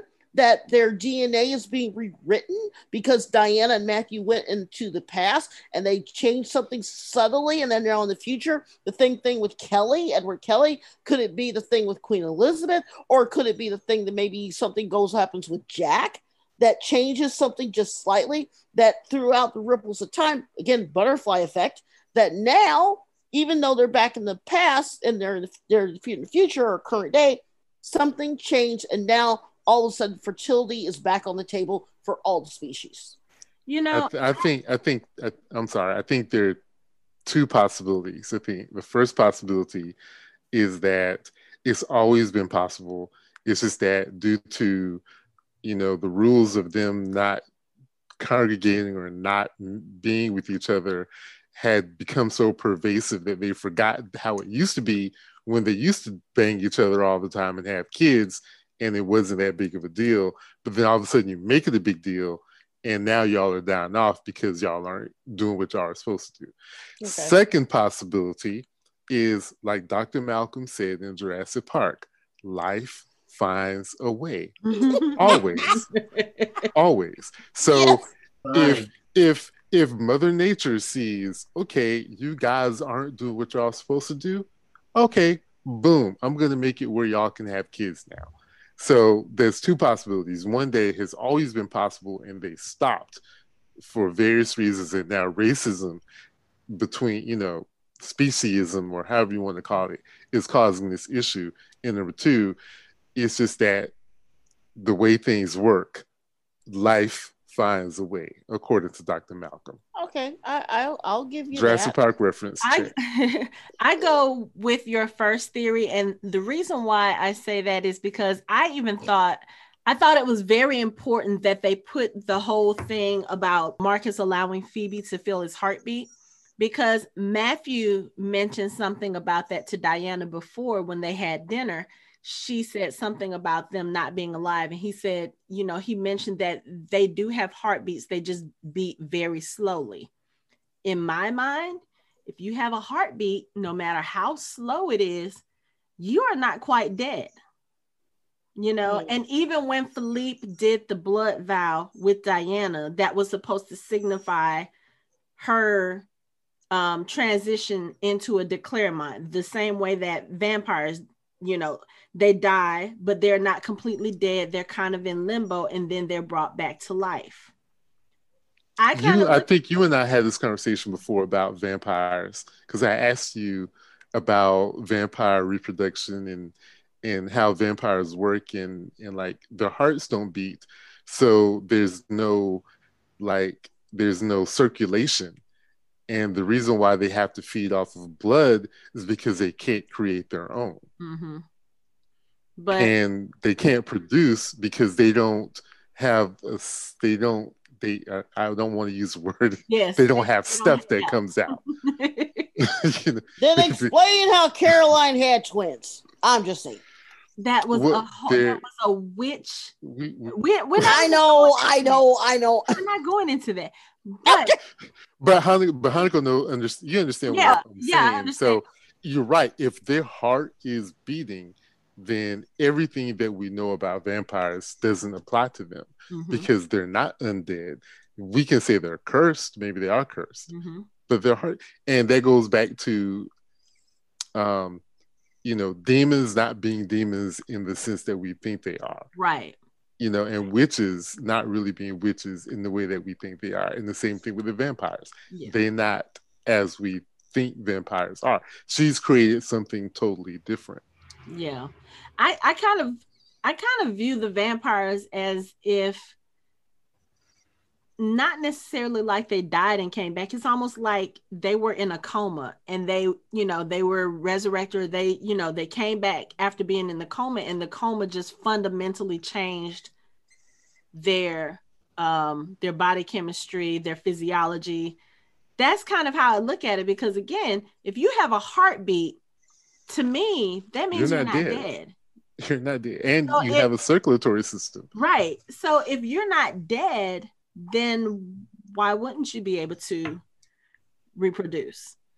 You know, and then if this is the case with Diana and Matthew, which I believe it is because I accidentally got spoiled, um, then how how could it not happen? I mean, she's the most powerful witch there is. Like her untapped potential is so great. Why wouldn't she be able to create life from Yeah. nothing? If Scarlet Witch could do it, I'm pretty sure No no way. one. Here we go, talking about chaos magic again. But I'm, I'm, I- But you're, but I mean, but you're right because if if I know we're we're getting into the weeds here, but if she if if like they are weed. if they, some one of us likes weed a lot. I'm not saying who. Oh, I, don't- I don't know about that, but um, what was I saying? Oh, the uh, having the heartbeat. It's like re- remember we were seeing we were talking about the first vampire was a witch trying to become immortal. Mhm. If you were if you wanted to live a long time, one of the things you would want to do, eh, I guess, would be slow your heartbeat down. yeah. I mean, would that be something that would ha- would that be something that would happen? And you would need to drink blood because your body is just not producing enough blood on its own because of how slow your metabolism is. yeah. You know, and and yeah, I I mean, It's I'm trying not to get bogged down into the science of vampires, but these are obviously not the vampires that we know of. Right. And like like I said, you know, a, a lot of people when they read more modern vampire tales, the the complaint is always with this is not the way vampires are supposed to be. This is not what they were created to be like. This is not what the classic vampire is. Um, don't y'all Mm. think vampires need to evolve too? Why can't they go through different physical changes, you know, with their bodies, with their why not? Yeah. Yeah, yeah. Now, of course, the whole having babies thing could be questionable, but again, in this case, if Matthew and Diana were to have a kid, Diana is actually human, so her having a baby wouldn't be anything out of the ordinary. It would Yeah. just be. I, I guess technically she they would say she's not a human; she's a creature. She's a she's witch. a warm blood. okay, there you go. That's what they Uh, call humans. I mean, yeah, Well, yeah, yeah, and, witch, and but well, yeah. I don't. I. I. Well, this is biological versus uh, uh, metaphysical. So I would categorize her as a warm blood human and not a witch as far as reproductive is concerned. God, I can't believe I just actually said that. Sorry. Uh, yeah, no, I, I I think that. But see, here's the other problem that you have. As you evolve through being a vampire, being a uh, a witch, and being a demon, your your DNA is going to be reflective of on your society, where you live, health issues, and things. So Diana is roughly early to mid 30s. She's perfectly healthy. Uh, she can get pregnant. She, in the book, which I found interesting, and this is from book one, so it's not really a spoiler. Uh, uh, what was the name of the servant? Uh, the servant that helped uh, Ysabeau? Marta. Marta. Marta. Yes, in the book, they make a very big deal out of the fact that she and, and Isabel make Diana learn certain uh, herbs, and they spend an entire day at Sept-Tours uh, picking out the herbs, identifying them, drying them to make this tea.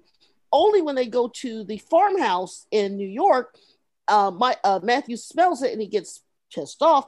It's an aborticate. Basically, Ysabeau and Marta decided amongst themselves that even though he is a vampire, it's a possibility she should get she could get pregnant. So they make her drink this herbal tea. They don't tell her what the tea is for, but they make her learn it and they give her enough of a 60, 90 day supply and say, This will make you sleep better. Drink it every day. So when she tots it out of the house and she's making her tea, he takes it, he throws it against the, the door, calls them over in France and yells at them because it's birth control. And that was in book one. Okay. Okay. But you know, the theory that she's going to get pregnant or that they're going to be, be pregnant is also one I kind of saw coming because mm. after they got married, after they consummated their relationship, what do we get? We get a scene where he's reminiscing about his son and she talks about, I'm sorry we won't ever have mm-hmm. children. Mm-hmm. That's the big giveaway right there. Yeah. She just looks like a, I wish I could give you children. Yeah. I'm sorry we won't ever have children of our own. Yeah, okay. Y'all are gonna get pregnant. Yeah. Wink, wink. Wink, right, ex- exactly. Now the now the question would be: Are you getting pregnant in 1791, or I mean 1591, or are you going to get pregnant in 2020, 2021? That's the question. Because we still don't know. I I think I know the answer to that, but again, as far as the show goes, we don't know where they're going to end up. We don't know if they're staying in 1790. I mean, 1591. I don't know why I keep wanting to say 1790s. I think I'm thinking Outlander, but I, you know, I, I think the I think the real question is, is if she is pregnant, can she make it through time and sustain the pregnancy? Claire did it in Outlander. So well, I haven't seen Outlander. I, I I'm sorry. I gave it two episodes and I was out. I couldn't do it. We, we I know it's a different subject. yeah, Outlander. Outlander get dry. those, those first first episodes drag. Okay, you know what? I'm about to kick y'all off my podcast right now. I'm about to kick y'all off. I didn't say I didn't like it. I, I, I just know couldn't get through I, I, know to stay away from that topic. Yes, you do, because I will. I, I, will have the person who lives with you, who's related to you by marriage, jump into this conversation. so, so that's funny. So my, my thing is, is that I, I'm concerned about a couple of things. I'm concerned about whether or not, if she is pregnant, which we all see coming, if the pregnancy can make itself viable in the future. I'm concerned whether or not Jack is going to be are they going to take him to the future with him or is he going to stay? How does or, that uh what's going on with her aunts? Our, we haven't talked about her aunts. Yes, I'm telling you. We did? I missed that. I, no, I said we're going to talk oh, about them. Cuz cuz somebody's aunt might wind up dead if she keeps screwing around with some stuff. Okay, so since since since you oh. gave us that very nice little segue, let's talk about em- Emily and Sarah. Emily gonna die. Sorry, she gonna die because she's messing with stuff she shouldn't mess with. Emily, you in danger, girl. danger, girl. yeah, I kind of see that writing on the wall, and it and it's you understand her need to try to figure out what's going on. But I mean, how many times do you have to argue with your wife to say, yo, you can't do it? And and the other thing is, I really want to know what happened in the past for Sarah to be so against it? Because if you think about it, Sarah keeps saying, You know what it'll do, you know what it does, blah, blah, blah, you know what will happen, something could get through she's saying all of this as if they've had experience with this. Right. It's like she said several different, like one is addictive, and 2 mm-hmm. you know, last time some, you know, something could come through. But we know this from other things. When you start accessing the other side, mm-hmm. you know that there's spirits on the other side mm-hmm. who like to want to come through, and they're gonna try to fool you show you what you want to see so you can invite them in you know perhaps you know to possess a doll or something. You know next thing you know you have a whole movie franchise. You know what? With with with actors they the, the, the, the, yeah. Yeah the conjuring for those of you who are listening. I was thinking chucky. Annabelle. I was thinking chucky. Exactly with with small actors that, that starred that starred in that should have been blockbuster movies about ducks, but I digress.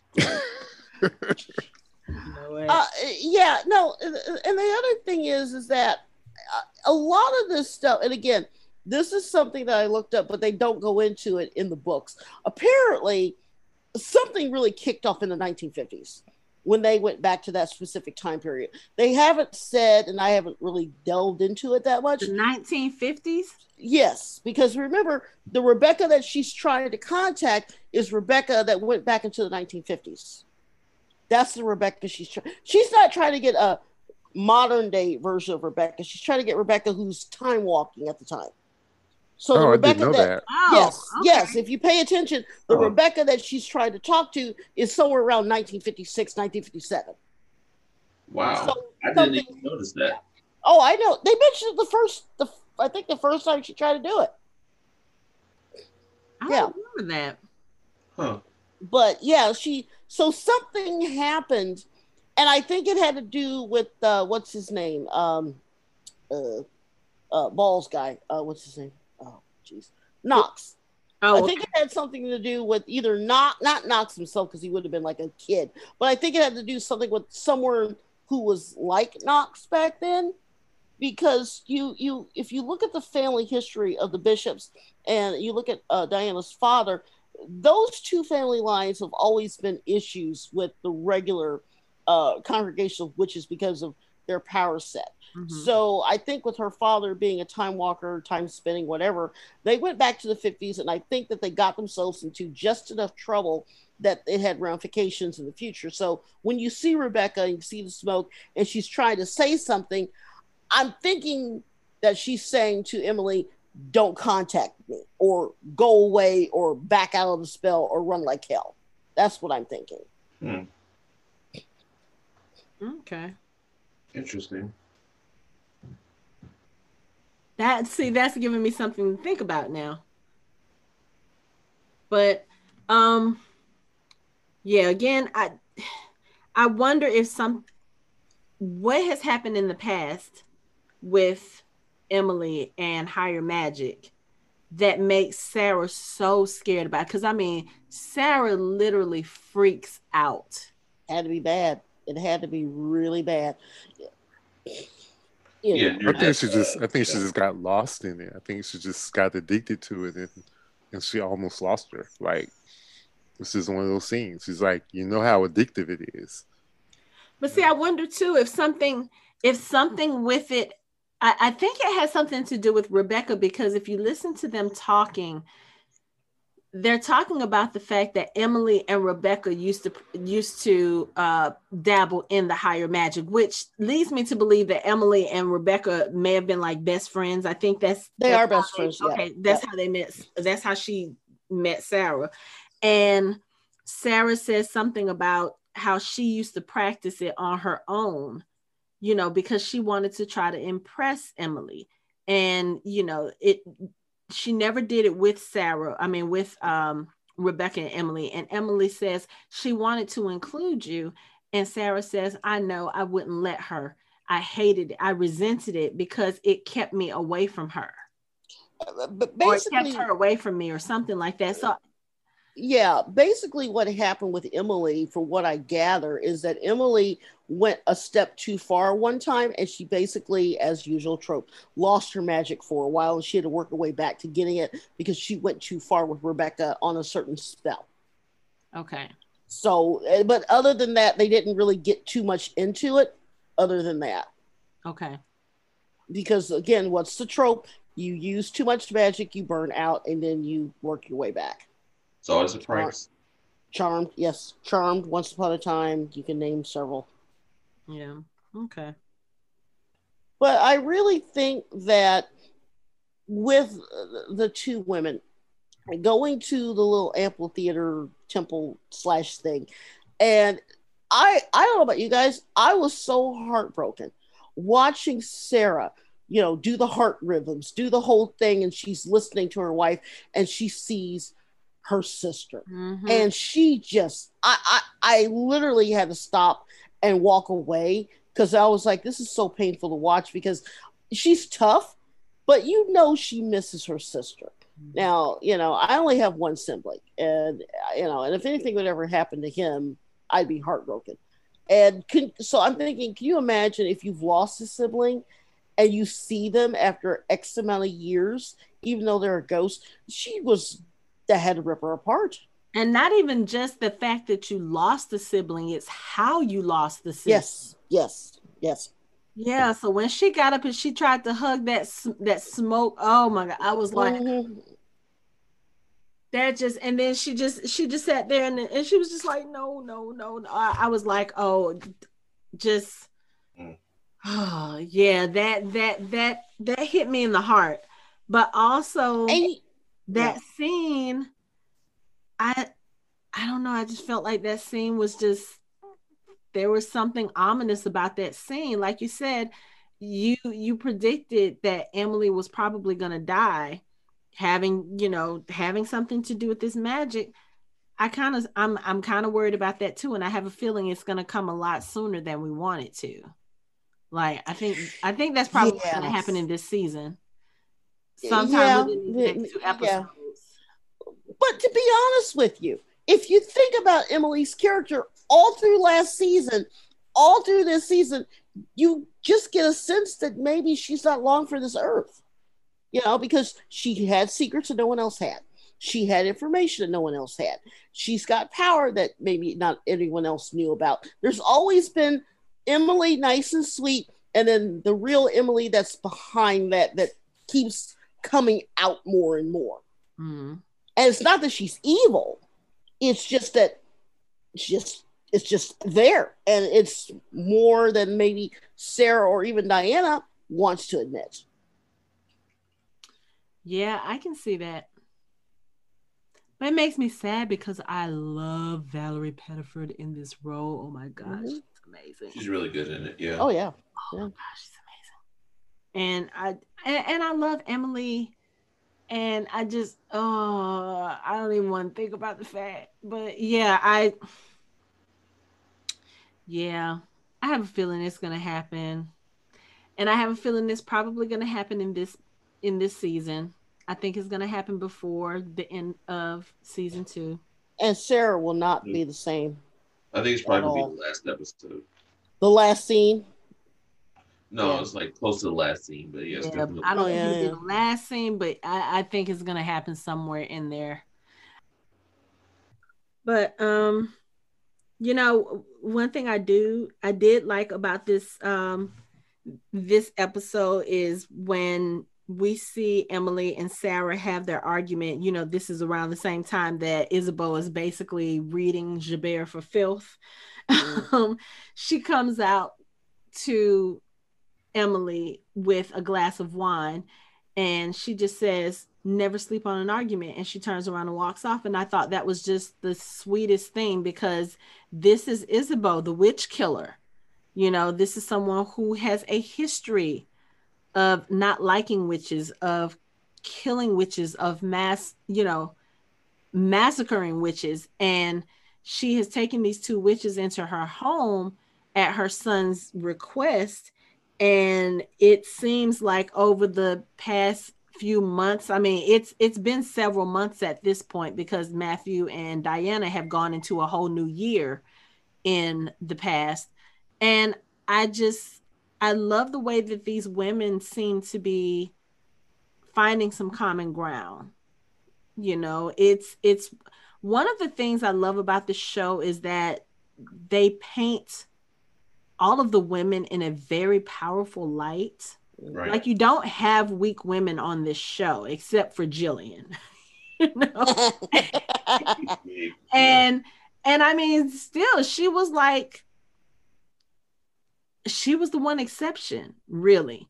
All of the other women in the show have been really strong and the bonds have been really strong and the way that they support each other and help each other that's one of the things i love about the show because with with so many shows and even in reality you know people are always putting women pitting women against each other or there's always supposed to be like women aren't supposed to be friends women aren't supposed to help each other they're not supposed to lift lift each other up.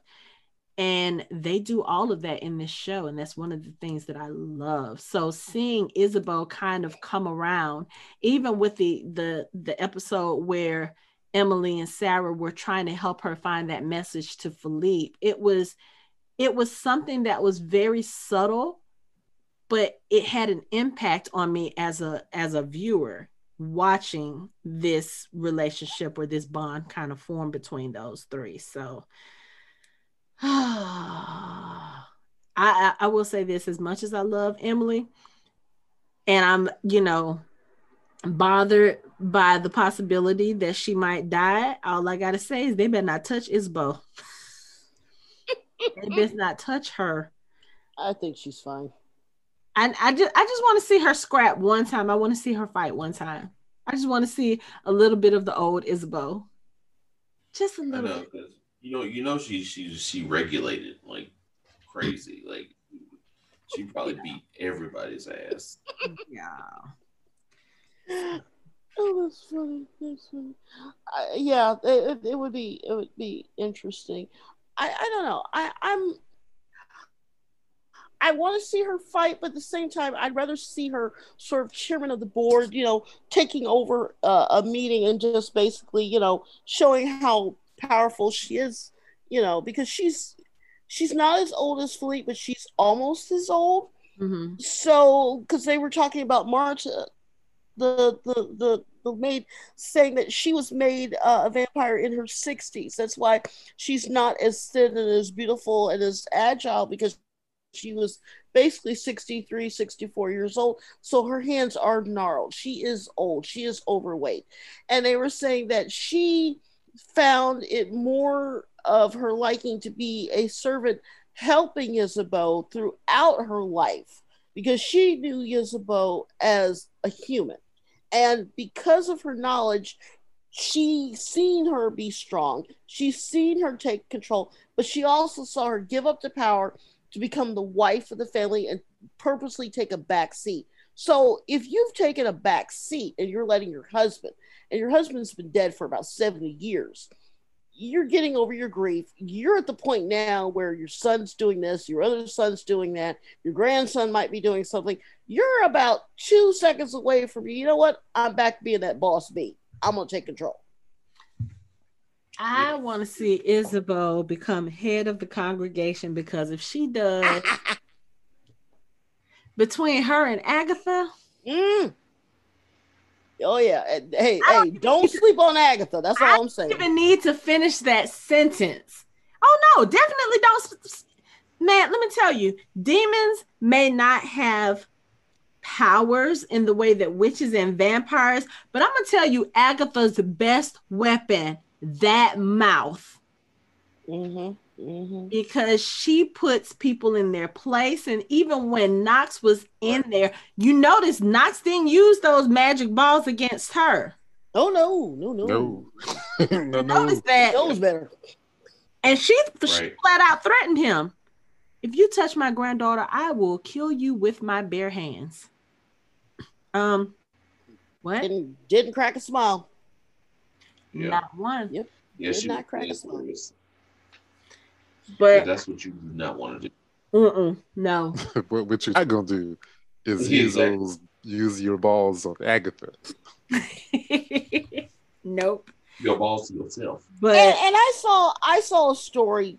I know we are all watching stuff. Saw a story where they specifically talked about Knox's magical balls, and they were saying that they used those specifically in this episode as a physical uh, metaphor of his powers because of how he.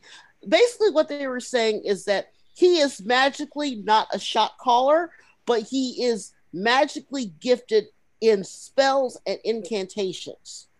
So he needs to use a physical prop of the balls in order to do quote unquote real magic, which I thought was fascinating.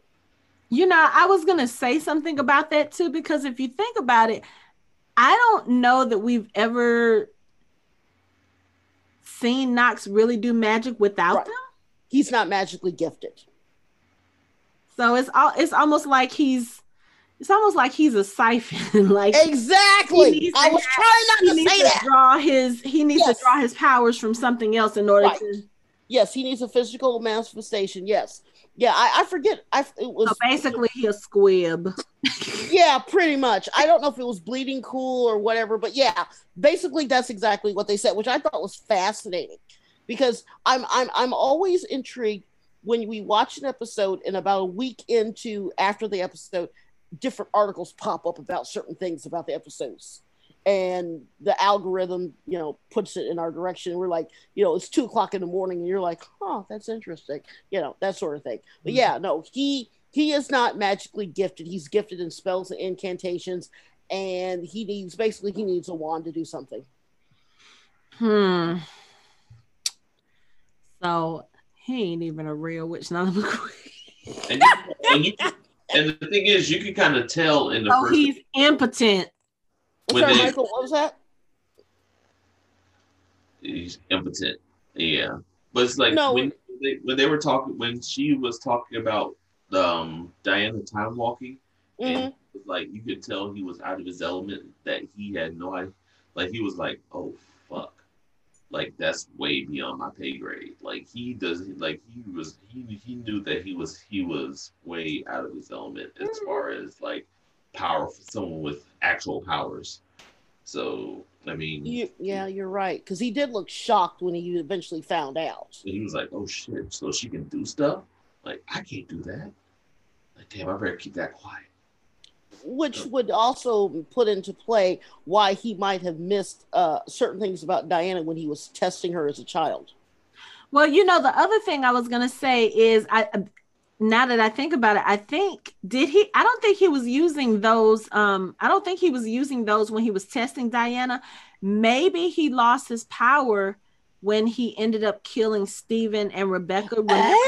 Oh, remember he was trying to open that's it up. true. That's a good. And You know that's what? what he told, and that's what he yeah. told um, Yeah. So too that that could happen if you. Mhm. you Yeah, it. so Mhm, he he mhm. must have known from experience because think about how much it wink how much it weakened Satu to do it to Mhm. Diana, and she didn't even kill Diana, and she only did it just to that one person. Right. Imagine you doing something that powerful to not just one but two powerful witches Mhm. Yep. to the point where you kill them. He probably he probably did lose his powers. And, and didn't Yeah. Meridia give her give Satu access to her powers again? yes, yes, she Yes. Yeah, yes. did. Yes. Mm-hmm. So, hmm. Time to go with another theory. Uh, That's a good one. I like that. yep. So, oh, we only have two episodes left. I I don't. Can can we get an episode where everyone's not standing around and talking? That happened again. Uh, you know, But we got a lot of information that we need. Yeah, but this the yeah information, but still, it, uh, as the as they say, they need to get to stepping because they got a lot that they need to do to get these two episodes. I mean, Yeah. they're gonna have to run long because I, I I- I'm to the point now where I think that they might get a third done, but it's gonna be the important third done because I when I cheated a few weeks ago, and I looked at the synopsis for book two, and looking at the episodes. I'm going, no way in hell are they going to get all of this in one season, unless they throw throw like extra episodes, which they're not going to do. Do you think they might do a time jump? Maybe, maybe they they would all they would actually, in order to get some of the stuff done, they would have to. They would, and not only would they have to do a time jump, they would also have to do a uh, a time forward in the present by about 13 14 months in order to be where they need to be at the end of book two in the in the reading series Okay. because so, certain things happen that need to occur and i don't see them doing this in two episodes but at the same time and god we're going to have to wait a year i don't see them doing that and the stuff with benjamin in season three in order to finish it off which is why again i say we're going to get a two part season three because they almost have to because there's no way you can finish off the third book with just 13 episodes. Too much happens. You mean 10 episodes? Well, whatever. Yes. Yeah, 10 episodes. Which I guess in a, in a sense makes it worse because that means they have less time to get Yeah. all of this stuff done. Yeah. Yeah. All yeah. they got to do is cut out the travel time and stop standing around and talking. Yeah, stop all the horse riding. and right. walking around. Stop showing Phoebe and Marcus. The, the little the little excitement from with Edward Kelly that has worn off. It wasn't You enough. you just want some more action. That's Yeah. that's what it is. You want some more action.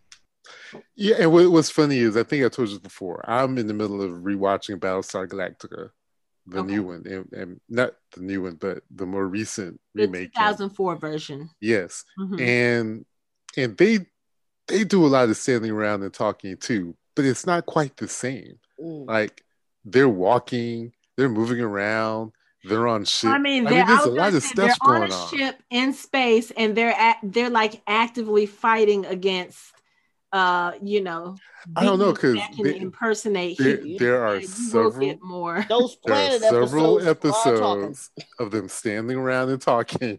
Those but planet episodes. Yeah, but there's a lot of stuff going on as they're talking. Okay. It's like I need for them to get Aaron Sorkin to write some of the dialogue for them. Just, you know, to get a little movement going. They're walking from play at least Gerbert and and what's his face? Peter Knox. They were walking and talking. Can I get Well, some of that? You know? Yeah, yeah, because yeah, yeah, because you're right. Because the, the thing with them is that when they had the stuff in the forest, I'm talking about Star. Yeah, there's a lot of just and the same thing with Gaius too. I got tired of watching Gaius just jam, yeah, yeah, yeah. Seriously, it was too much. But yeah, no, you're right. Yeah, I, I shaky think, cam, move the cameras around, use some steady Oh. cam. Do do a, give me something Yeah. other than these nice framed yep, set yep, shots pretty of much. one person on one side of the frame and a Right. person on the other side of the frame, Yep. and they're just talking. Yes, yeah, yeah, yeah, That was this whole episode. yeah, yeah. whole episode. No, I, I agree with you 100. percent I Yeah. mean, you know, it's it, it's just the way.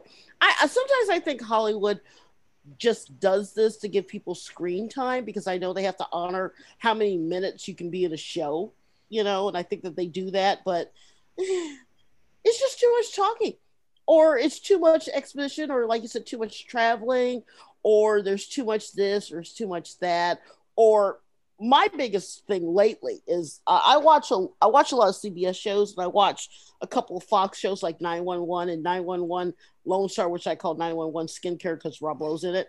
And every episode, they have to do a certain thing. They have to talk with this person. They have to show this couple. They have to show some freak of the accent of the week. They have to show them at this spot. And it's every episode. Okay. So it gets old.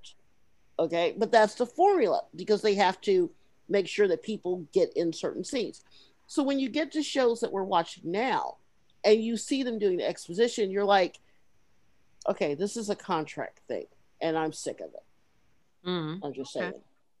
I mean, the two action sequences we got was, you know, Sarah flipping out at Rebecca showing up, and Right. Peter playing with his magic ball.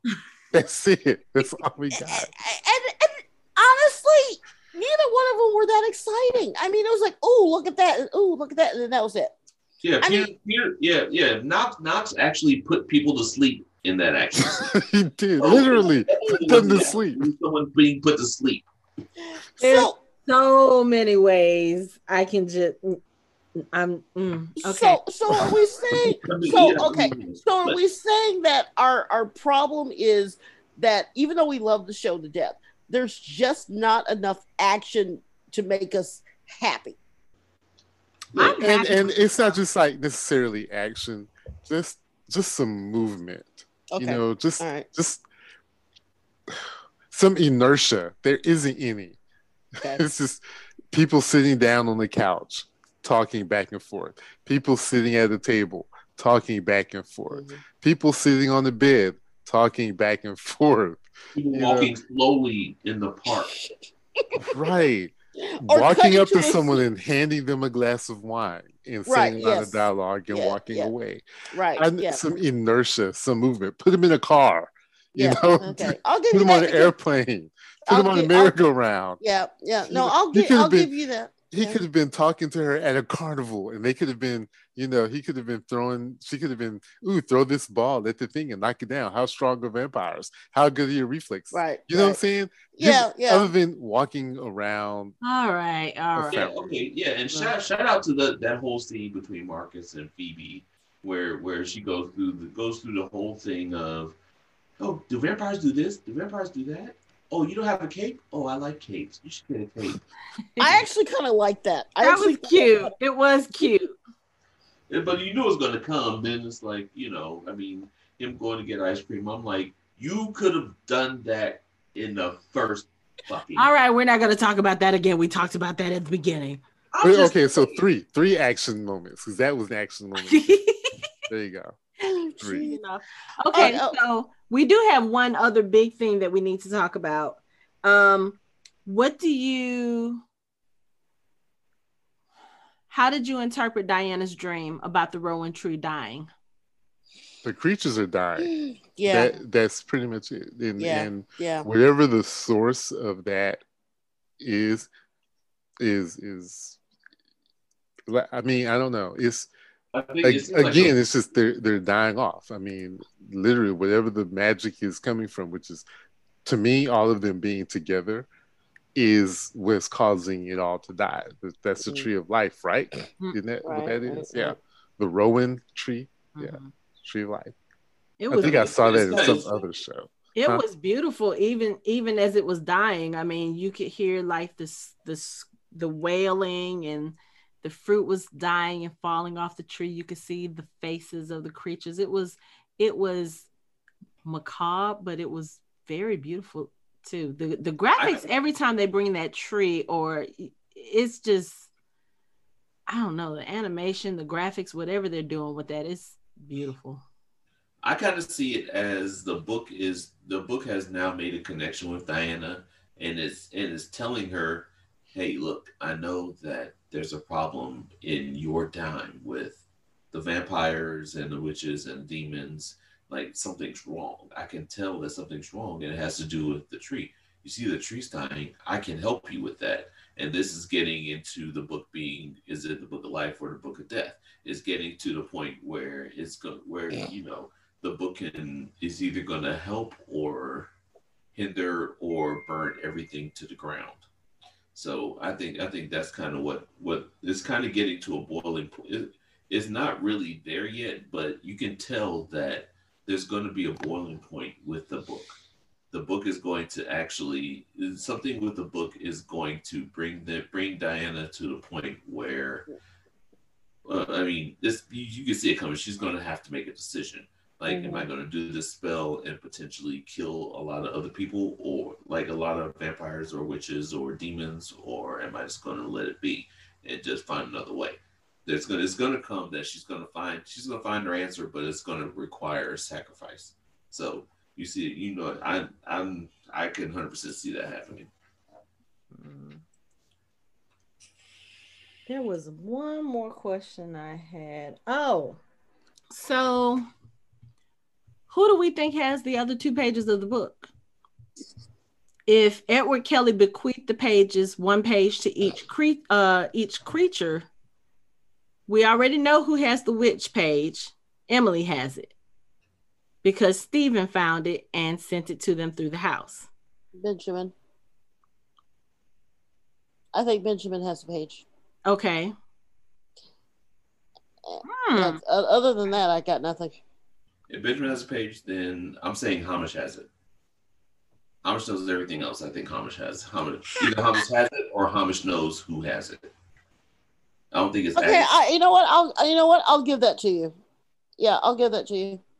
I think I think that if if Hamish doesn't have the page, he knows where it is and he knows who has it. So that's Okay. the demon side.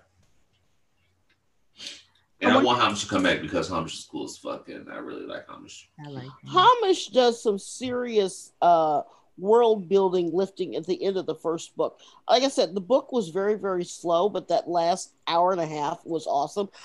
He does something so cool that I'd never seen in a science fiction fantasy novel. He actually sat Matthew and Diana down and he says to them, Okay, guys, you're going back in time, but this is what you need to do. He makes their butts sign wills, directives, DARs, uh, trust fund, bank accounts. He literally gives them a folder and says, This is what you need to do for this. This is your leave of absence letter. This is this, this, this, and this. I have never in my life seen anyone in a book sit someone down and say, You're about to go left. How about we get your actual life in order? And I was like, Yes, I Like, actually love that. Given who Hamish is in the world, it Right. makes so much sense. But it was such a cool scene, though. I was nerding out. I was like, he was like, sign here, initial here. Oh, oh, Matthew, you forgot the date. Use your pen. I'm like, yes, in real life. That's what that's what I was saying. The demon's power is business acumen. That's the Yep, whole. yep, yep, yep, yep. But I wonder if he, it, it, even if Hamish has the page, if Benjamin has the vampire page, I wonder do they have the pages and not realize what it is. how important the pages are? Because again, no one has seen Ashmole 782 in centuries. Diana True, is the only true. person who was ever able to call it up. And she, that was how she knew that the pages were missing. So I, I wonder, think- do they have the pages and not know? Speaking of which, let let's let's give uh, Peter Knox some flack for actually thinking that because the pages were missing, that's the only reason why he wasn't able to call up the the book. Really, Really? really, Really? You think that's the reason? why? right? I I I gave the side eye. I gave uh, a side eye to my TV. Like, come on now. I think I, I can see that when Hamish in one of Hamish's interior decorating fits, he just put it in the closet somewhere. it's probably just sitting somewhere with all the other all the other old stuff that he had hanging on his walls. Somewhere. I hope somebody didn't throw it away. Like, oh, this is a page torn from a book. Let's throw it away. Hey, you, Why is it saving You- this page? Yeah, get rid of it. I I have a question. You can cut this out if it's not true. Do we know that? I know I mentioned before, but they haven't said anything about um, Dan's father being a weaver yet, have they?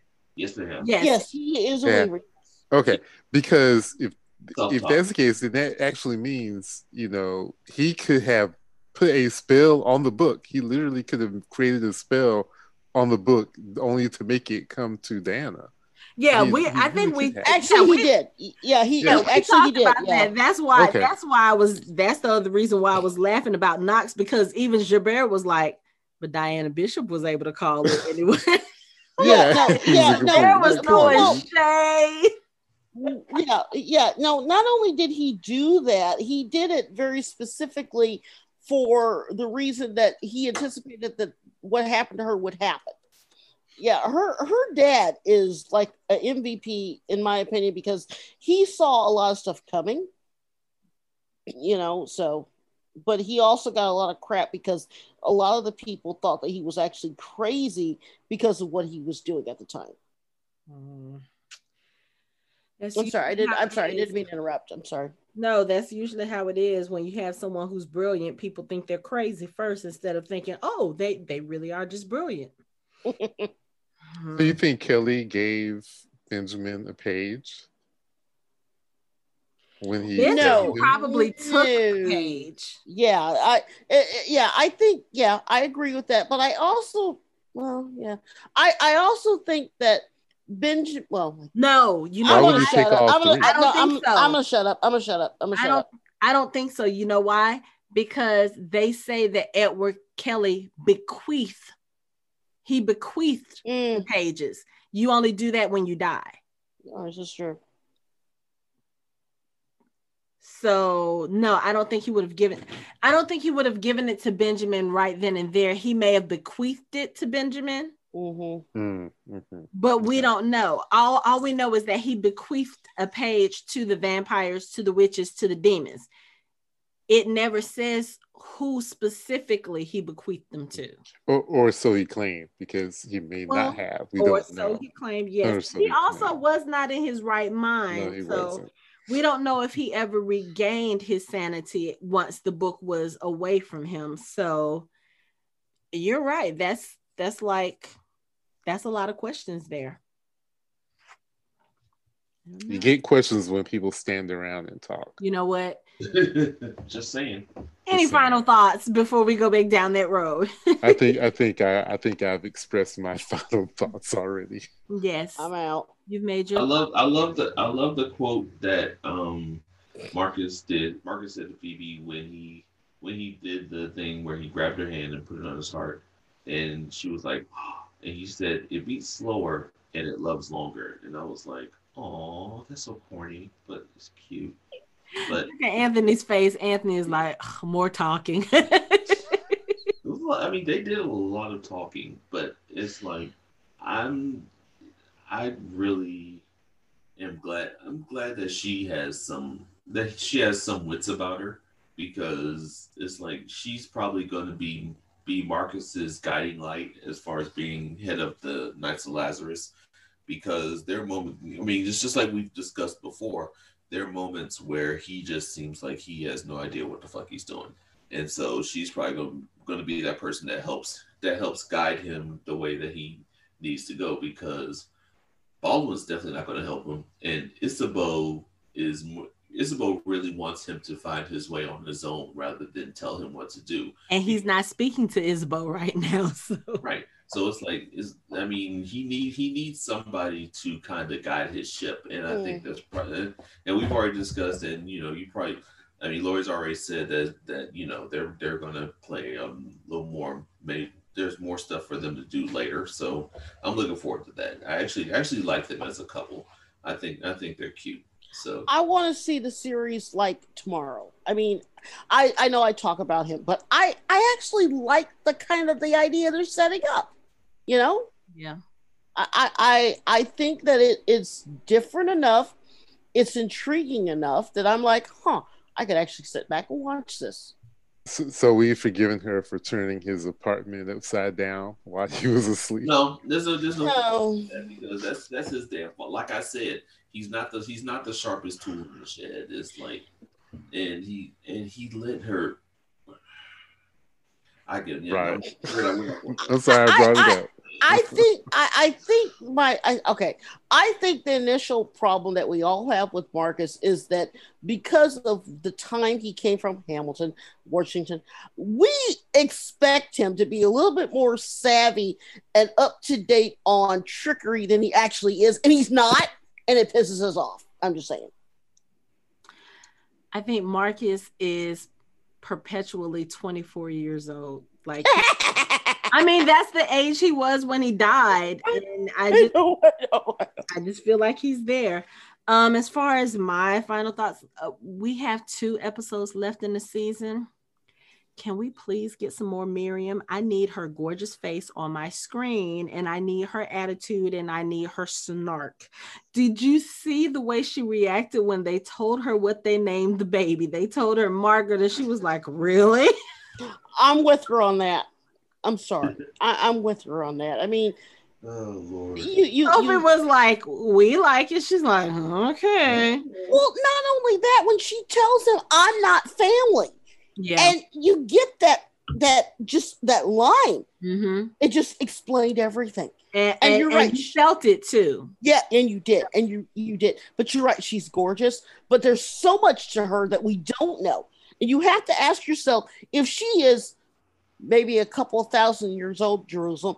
Why is she still rocking with the de Clermonts? Because they literally got her husband killed. I mean, I, I don't know if I would rock with somebody that got my Well, well husband killed. get, getting her husband killed and him sacrificing himself for them is two different things. Okay, okay, Anthony.